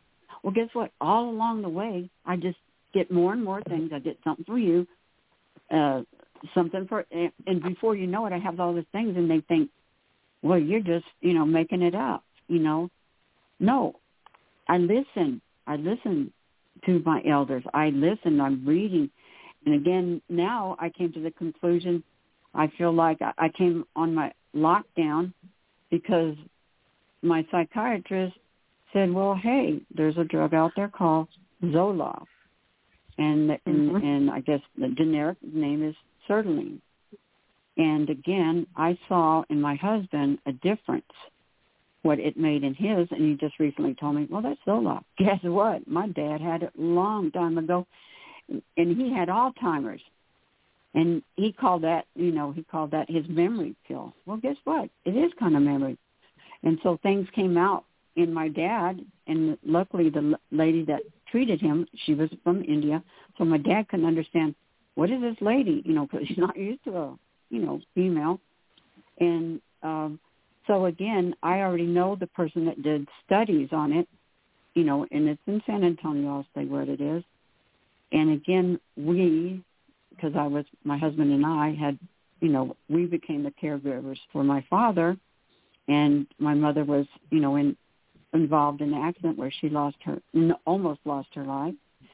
And uh and the doctor said well did you take that? You increase it? My psychiatrist you know again i asked to because i noticed a difference you know in my attitude. Well i started singing and this and that. Wow she's going crazy. No we did that at the house. That you sing everybody sings but just because you don't doesn't mean maybe you didn't have an opportunity you know, so again, you know, I'll teach you the songs. You don't have to know the words. You can hum it, you can do it, whatever. And it makes you happy. And that and there and there is something very important about it no matter what you have and that's music. It really makes a difference in you. So. So again, uh, I, I advocate for the soldiers that are out there, or the people that just got it, and I think the people, the young ones that have gotten out of high school. And I always ask, you know, what are you doing? You know, because I'm close to a, a military, I can go there and I say, are you, right. you know, are you out of school? And again, I start talking to them about it because I want them to know that there is opportunities out there, and don't give up. You know, That's don't right. give up and go for it. Very good. Thank Pastor that Cooper, we're going to bring you in. Yeah, we're going to bring you in, and then we're going to go and get Gavin and bring him in because we're talking about things that need to change on the federal level when it comes to um, to veterans. We've heard the story how this major experienced things, and so it's going to be dropped in Gavin's lap uh, for uh, how Mhm. we treat our veterans in, in this country. But Pastor Cooper, go ahead with your comments or questions, please. Thank you. Oh, thank you so much. Thank you for your service also. Um, Thank you we very really appreciate it. Yes, and um, also thank you for not allowing uh, what could have caused you misery uh, to take over your life, and you made it a, a ministry. Uh, my background is Mhm. in, in psychology and, and uh, pastoral counseling, and so the things that you're Mhm. doing with the therapy uh, of the animal service animals, is incredible. I'm Mhm. also on the board uh, there in East Texas, uh, in Jasper, Texas, uh, Champion Oaks Ranch, where we do equestrian therapy Mhm. uh, Mhm. with troubled teens, and it's Mhm. absolutely a jewel Mhm. because I'm one of Right. those guys that advocate. Now we have to use medication. I understand that we have a pharmacist online. We have to do that, but I- I'm an advocate for cognitive uh, therapy, uh, Yeah. Right. BET, uh, all kind of um, uh, therapy where you know it's dealing with a, a routine, dealing with experience controlled therapy, all of these Mhm. procedures before we go to the medication. And I understand that the brain has to go through that process, and, and we have to use the, the, the medicine to do it. I try to wing you off, and, and so doing what you're doing with the uh, Mhm. service animals, incredible. And I was just in the airport this past week, and they have a place now for you to go and relieve your service animal in the airports. Uh, they're making it uh, more comfortable for them to travel. Oh, that's Uh, wonderful. It, used to be a yeah, it used to be an issue. So uh, Mhm. again, I hope the listeners are Mhm. learning something here tonight. Uh, and and mental abuse. Matter of fact, uh, when I was trained seminarily, uh, we to counsel. We we didn't even counsel physical abuse. We we say we don't tolerate that. Uh, we, we file charges. We we, we Yeah. uh, cease and desist from that, and we separate the, the couple or the people from the company, whatever's going on. But Mhm. mental abuse and verbal abuse is is some of Mhm. the worst forms of abuse because you can't see the pain. Now there's some Right. uh, repercussions, uh, but Mhm. you can't see it, and, and so it takes the time for it to develop. So kind of just talk about that a little bit. You know, suffering in silence, as I call it. Yes. Uh, myself? Or are you talking Yes, about that? yes. If you Or, or yeah, people yeah, who yeah, have experience, yes. Well, Yes. that's when I go I go to YouTube many times or different ways at the library. You don't you don't have to have a car or whatever and you don't have to buy a book. Go to the library and now they have stuff online. So again, I, I search for the answer and and I have guess what? I have an aunt that it looks like her father, you know, abused her, you know, to what extent I don't know. And at one time she asked to live with us and I asked my mom, hey, why didn't you let her stay? Again, we just we didn't really. It was just a one bedroom place, and so and then I, you know, I know I'm pushing her, and not because it's my way, because she has to get out. She goes, don't you ever ever talk about that. Well, there must be something there, you know. So Wow. you know, she, that you feel awkward, and you know, guess what? I have that information. Guess what? I'm going to carry that information to my aunt because guess what? That aunt let me have my one and only job as a babysitter, and that was her child. And I, and I say, and her name is Betty. What would Betty do? You know, and that gets me even going more. Okay, let me have the dirtiest hole. What what's the big deal about it? You know, you know, and, and I don't matter. You know, so oh, you know, I get, and it's like I can scream, I can talk loud. Wow, I didn't know you were like that. Well, I don't like injustice. I don't like it, and as my husband says, it's not right. But I came to the conclusion also, it's like I'm coming up with these ideas, and again, um, you know, you can't throw a lot of. My husband says, "Man, I'm I'm a man, and that's not, you know, it can be anyone. I can only do one thing at a time." Okay, okay, and there is something to say for systematic, but I learned different things along the way, and I'm thinking, you know, how do I know this? Well, my dad did this. And so, you know, I was the oldest. My husband was the oldest. We have a similarity. So he told me every day, and I just learned that, I don't know, within, well, I don't know, about two weeks, every day, which he did not tell me, his mom picked a word, you know, and every day it's a new word. And she would tell him the definition of it, you know, and how to, you know, pronounce it phonetic- phonetically. Yeah. But guess what? She didn't say, well, let's spell it this way. He goes, I know it, but I don't know. It's like, you know what? I can do the phonetics. I can go that way. It's a lot easier, right? I don't have to worry about how to spell E and I and all this. But again, uh, as one uh, doctor said, and again, I know I'm on a track when, you know, the head of the unit that, you know, I said, you know, we have places that are um, student training, you know, and do you mind if so-and-so, you know, comes in on this and listens what you have to say? And then when he comes on his lunch hour and says to me, so I said, no, I will not take that because I just want to know what it is. I know there's good and bad. And as my mom said, it might work for you. It's for this. And for me, it's that. You know, it, it is kind of confusing. I didn't understand it. But uh, he came over there and said, unless you take it, I'm not letting you out of here. Guess what? I took that sucker. And then, you know, you know, if if it starts making me feel weird, you know, no. And that's just one example. When he comes on his lunch break and it's a one-to-one thing, it's like, whoa, something's here. He ain't going to let me out. He says, just take it. You know, you know, again, you've got to check the box. It's always about the box. Well, I already came to a conclusion. The people at the top, forget about those people. Start with the people at the bottom.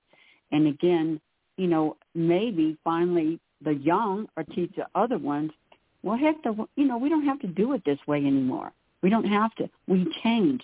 The sooner we change, as my husband said, you know, there's going to be more people out there, and um, that do having to do with you know the police activity on both sides of the track. There's always somebody, you know, not right on both sides.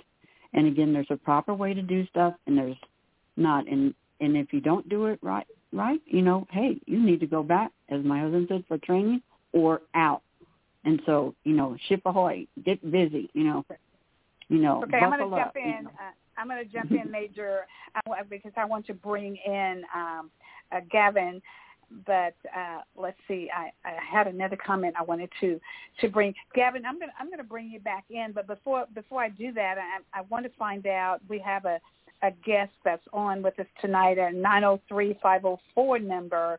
And so if um, if that's a number that's in in my uh, contacts, if you can text me to let me know who you are. I don't recognize the number right now. That person is trying to get in uh, to make some comments. But uh, Gavin, come on in and and uh, dialogue a little bit on how uh, you may be able to to work on behalf of veterans. Anybody that's running for uh, a federal office that always want to make sure that veterans are cared for in this country, I push them uh, 100%. And then and then we know that you're going to, you, you already mentioned uh, who uh, is going to be on the Republican ticket that's made his announcement today, and that's a judge, uh, that's Judge Nathaniel Moran. He is the county judge in Smith County. But go ahead, uh, Gavin, and uh, talk to us a little bit uh, about how you would be able to work on helping uh, things level out for veterans, and in particular those uh, who have experienced military sexual trauma. Go ahead. Unmute yourself, Gavin. I think you're still on. yes, go ahead.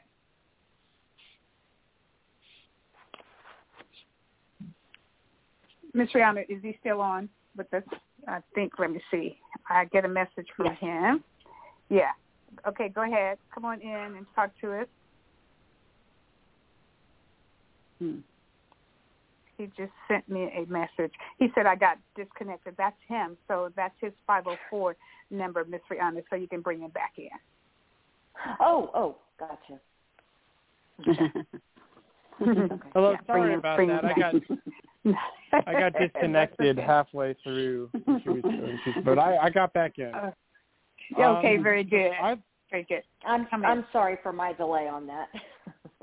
no, it's okay.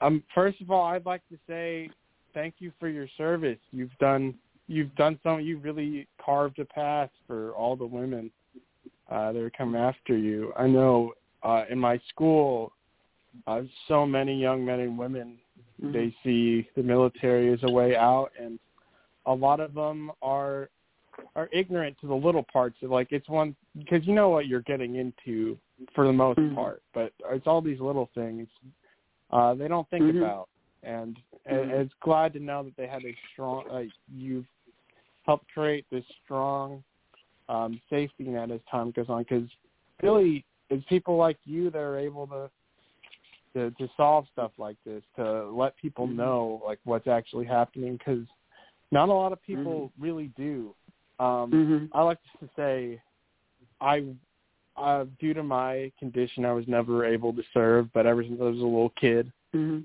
um i wanted to and i have i've had friends who is who died in afghanistan i've had friends who Mhm. went off Mhm. um, and had to deal with a really a lot of hard something no one my age really should have to go through. Um, but when Mhm. I look at the the politics of it and see what's happening, especially Mhm. to the VA, um, my family members, a lot of my my mom and dad are older. They're they're boomers, Mhm. I guess you could say. So I grew They're up mature. around that. They're so, mature. yes. So I grew up around a lot of Vietnam veterans, and I grew up around a lot of veterans uh, in general, and I've always Mhm. had this great respect. And they tell and they tell me even now. I have this old work buddy who uh, who served in Vietnam, and he's always talking to me about the VA and how things are changing in the VA.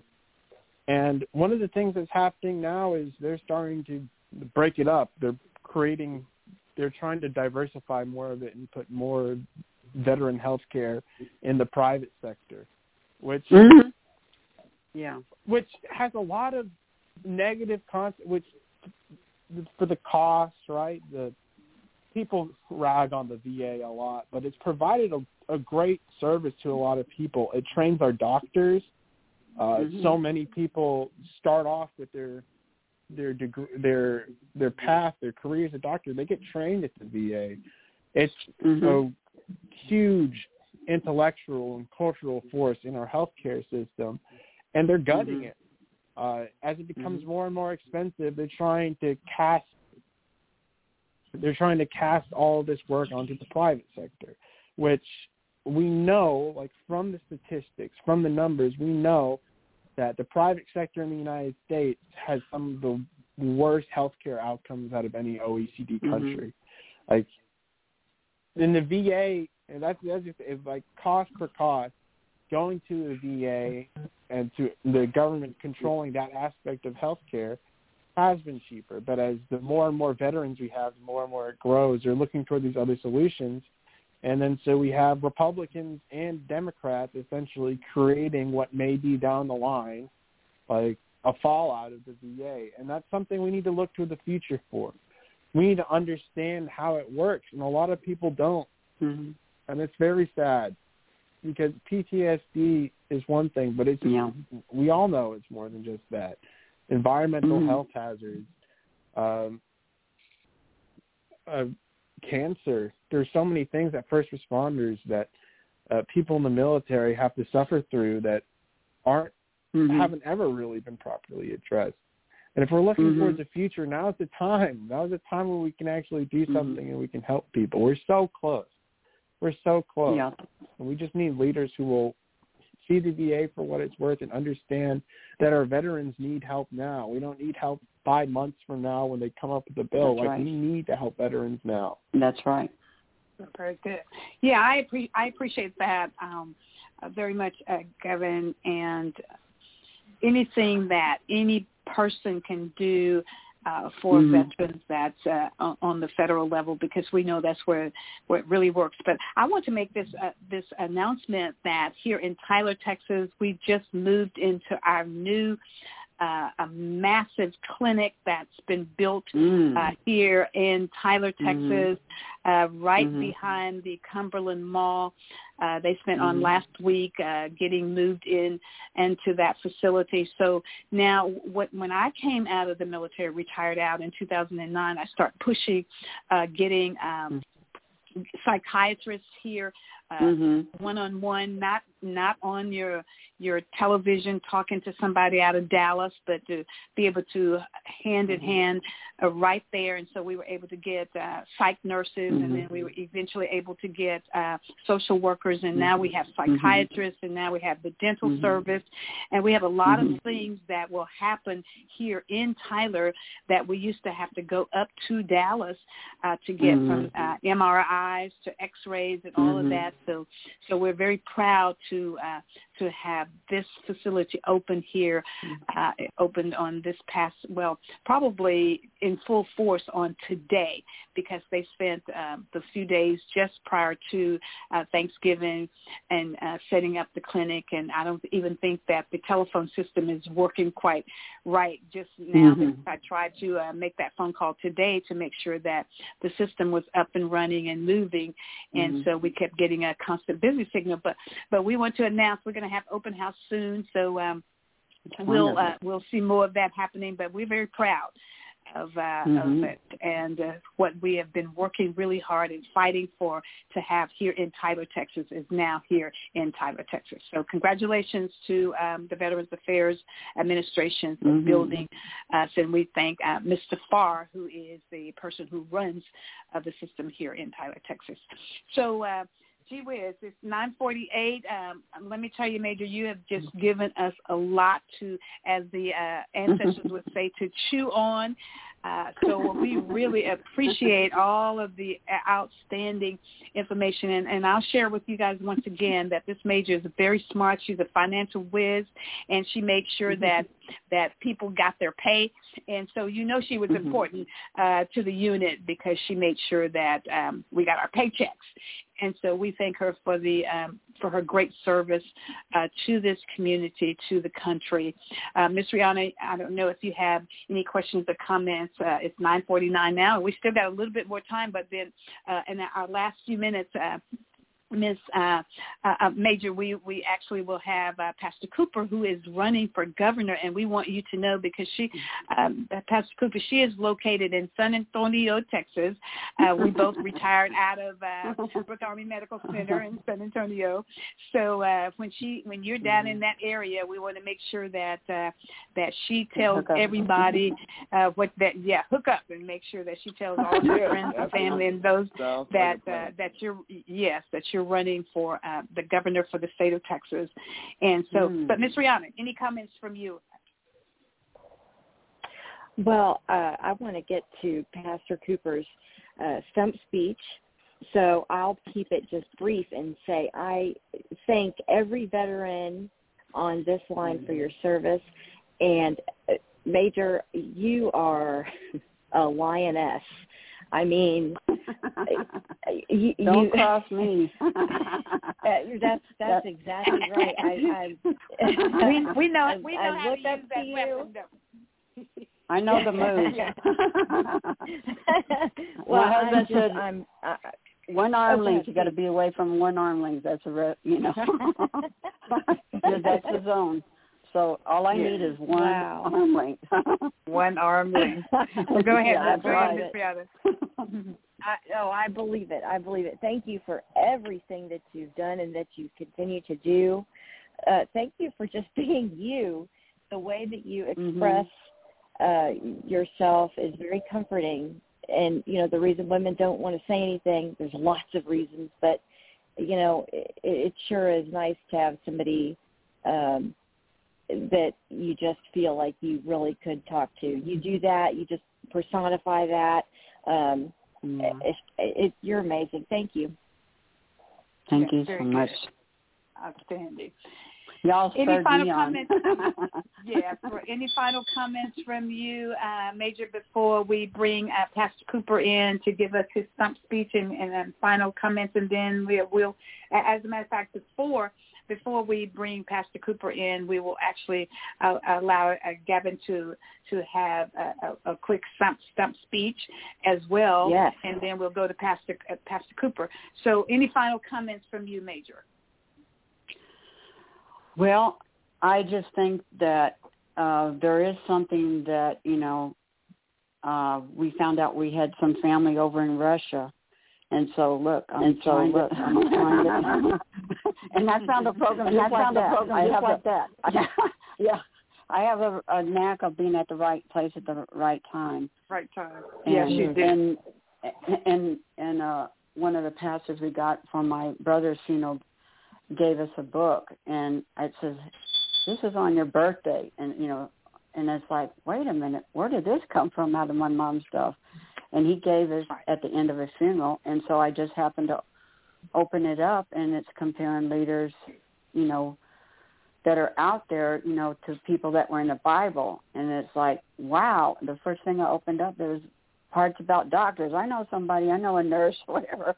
So again, it's a small, small world. It's not about how Yeah. you're different and I'm this, because you know, you know, we made a barter system, and and and the man was asking, me, well, what what do you see in me? I said, I see it. You know, you don't know how you've changed your life. It's like all of a sudden you got a little you know, jump in your step. And you know, I've been working out with my dog, and I know we got the moves mm-hmm. now. It's like very I good, very good, very good. so again, well, thank I you encourage so much. everybody don't don't give up. That, very good. That's that's a great way to end it. And let me just tell you, uh, we became very close. I got to know her family uh, very very well. Her husband mm-hmm. and all of us. We just uh, we just had a great time serving uh, this country and this nation, and and those uh, those uh, wounded and, warriors. And, so thank you so much. And Denzel so and Denzel Washington, right? And, well, look at her. She knows now. Now, tell you. I'll, I, why don't you quickly tell the story about Denzel Washington, if you want to be real quick and tell that story. Oh, okay, let me then... let me time it, and I can do that too. okay, okay, okay. Give you a minute. Um, he gave us opportunities in San Antonio, and he donated some money, you know, long ago. You know, and again, it started everything. And one of the most powerful movies I've said when he was in the Navy, the Army, and Marines, and they had a show like that, and that pumped the people up. And I determined that hey, instead of playing those Merry Christmas songs, because we all, you know, sometimes, you know, we all have, you know, it's a Merry Christmas. Well, I'm doing this stuff and that, but you know, if you watch his movies and you watch that, it pumps you up.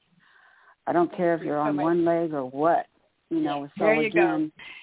It's like he's a man, and we and we did well, not we, get an we were opportunity able to to meet him. Right. Well, and what happened, guys, that we were able to receive, uh, he mm-hmm. handed over to us a million dollars to build uh, a Fisher mm-hmm. House for us there in San Antonio. So we were able to, he came to our, our military ball and, and so then mm-hmm. his young son, all of his family, we were all there together, Mm-hmm. enjoyed him and his family. And then uh, he handed over that million dollars to us and we were able to wow. uh, build a, a Fisher House Mm. there at uh, Brooke Army Medical Center. And then his son went into the military. So go ahead, Wonderful. Devin. I'm going to give you, thank you so much, Major. Uh, Devin, we're going to give you two minutes uh, to give you a stump speech, and then we're going to turn everything else over to uh, Pastor Cooper for the last uh, three or four minutes of time. Go ahead, Devin. So Devin. Okay. everybody is always, I've always had this commentary. They're talking to me about running, stuff that is impossible. You can't make Mhm. it happen. There's no way you're going to run win this district. I say first somebody has to try, and second of all, Mhm. the truth is conservatives like to talk about our community, like to talk about our area. They say things like the Civil War was states' rights and they people voted for it. People voted to leave the union. But the truth is people were intimidated. Not Mhm. everybody was allowed to vote.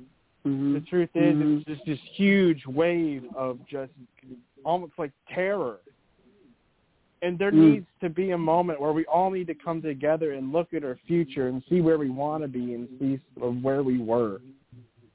We can create a future where our kids will be able to run around and Mhm. drink clean water and not be poisoned Mhm. by lead and ceram and ceramic and Teflon and all this gunk that they're polluting in our rivers. We can live in a Mhm. world where politicians stand for something, where we don't Mhm. switch parties and whenever it's convenient, where we actually believe and hold on to our values. We need to Mhm. bail out our local governments. We need to have Yeah. affordable health care for everybody. And we Mhm. need to save the environment because we only have one environment. Yeah. We shouldn't be sending people to the moon when we have so many problems here. All I want to say is I believe in hope. I believe Mhm. in goodness. And I'm glad Mhm. Louie Gohmert's not running because that means that we can run a, a race based on real things, not petty squabbles or made up words about real genuine issues that will affect people's lives. I want to change everything. I want to save the world. And this is just the start. Thank you so much. We It'll have to appreciate that. Awesome. And, and now we'll, we'll go to uh, Pastor Cooper and let you uh, get ready to take us out, Pastor Cooper. Awesome. Thank you to all our guests tonight. Um, great information. You know, um, I was reading the news today, and I found out that our governor and land commissioner is working in tandem to spend $250 million for a wall yet again that we all know that does not work because we have tunnels and people being airdropped in here and coming other various ways. We can utilize that money uh, to fix our grid. We can utilize that money for affordable health care for all. We can utilize that money to fix our education system to where uh, we're 47 out of 48. Uh, we we need to make sure that we have a common sense governor, and that governor is myself, Michael Cooper. Not just because I, I'm running for an office to, to have a position. I'm not a son of a billionaire. I, I, I don't feel like I'm entitled to anything. I'm a worker, a servant for all mankind, humankind, folks, people, no matter what background that they have.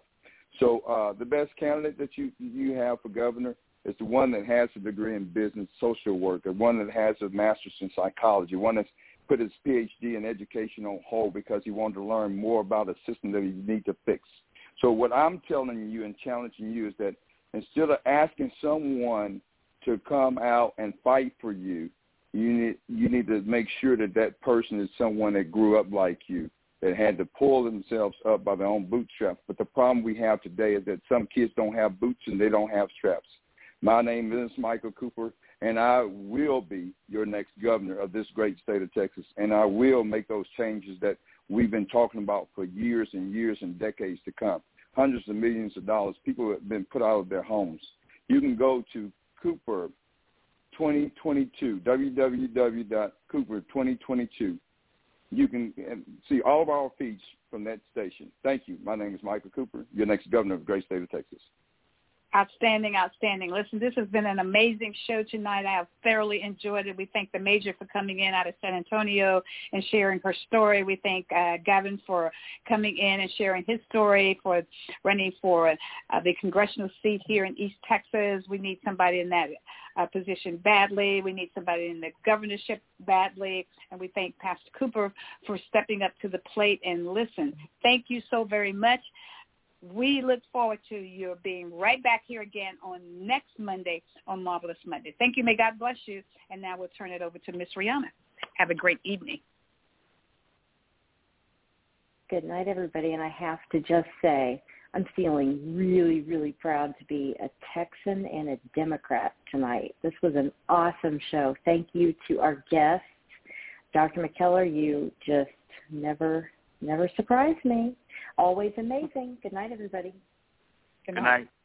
Good night. Have a great night. Good night. When the glory comes, it will be ours. It will be ours. Oh, one day when the war is won, we will be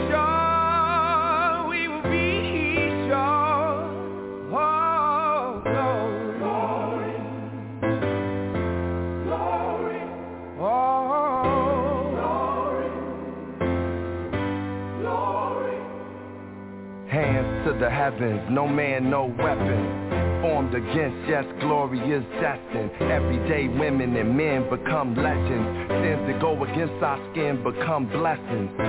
The movement is a rhythm to us. Freedom is like religion to us. Justice is juxtapositioning us. Justice for all just ain't specific enough. One son died, the spirit is revisiting us. True and living, living in us. Resistance is us. That's why Rosa sat on the bus. That's why we walk through Ferguson with our hands up. When it goes down, we woman and man up. They say stay down, and we stand up. Shots we on the ground, the camera panned up. King pointed to the mountaintop, and we ran up. One day, when the glory comes, it will be ours. It will be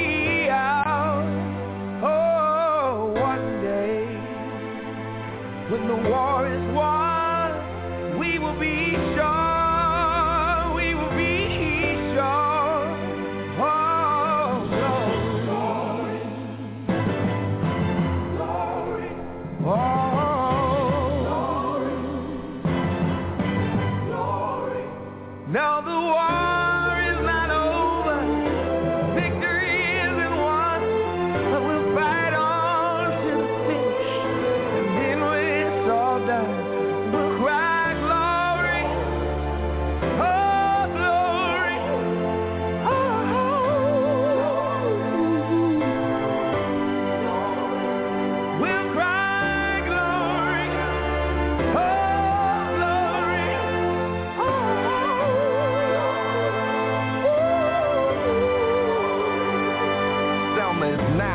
every man, woman, and child. Even Jesus got his crown in front of a crowd. They march with the torch, we gon' run with it now. Never look back, we done gone hundreds of miles. From dark roads, heroes, to become a hero. Facing the League of Justice, his power was the people. Enemy is lethal, a king became regal. Saw the face of Jim Crow under a ball ego. The biggest weapon is to stay peaceful. We sing, our music is the cuts that we bleed through. Somewhere in the dream we had an epiphany. Now we right the wrongs in history. No one can win a war individually. It takes the wisdom of the elders and young people's energy. Welcome to the story we call victory. The coming of the Lord. My eyes have seen the glory. One day, when the glory comes, it will be ours. It will be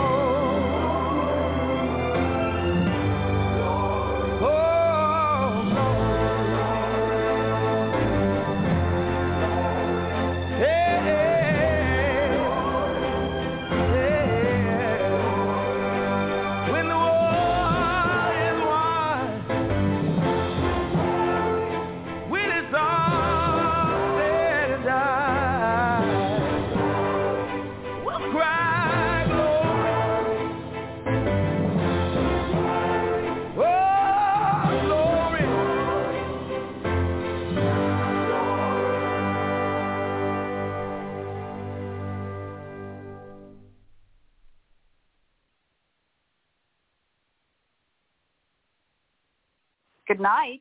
Hey guys, it is Ryan. I'm not sure if you know this about me, but I'm a bit of a fun fanatic when I can. I like to work, but I like fun too. It's a thing. And now the truth is out there. I can tell you about my favorite place to have fun. Chumba Casino. They have hundreds of social casino style games to choose from with new games released each week. You can play for free anytime, anywhere and each day brings a new chance to collect daily bonuses. So join me in the fun. Sign up now at ChumbaCasino.com. No purchase necessary. Group. Void were prohibited by law. See terms and conditions. 18 plus.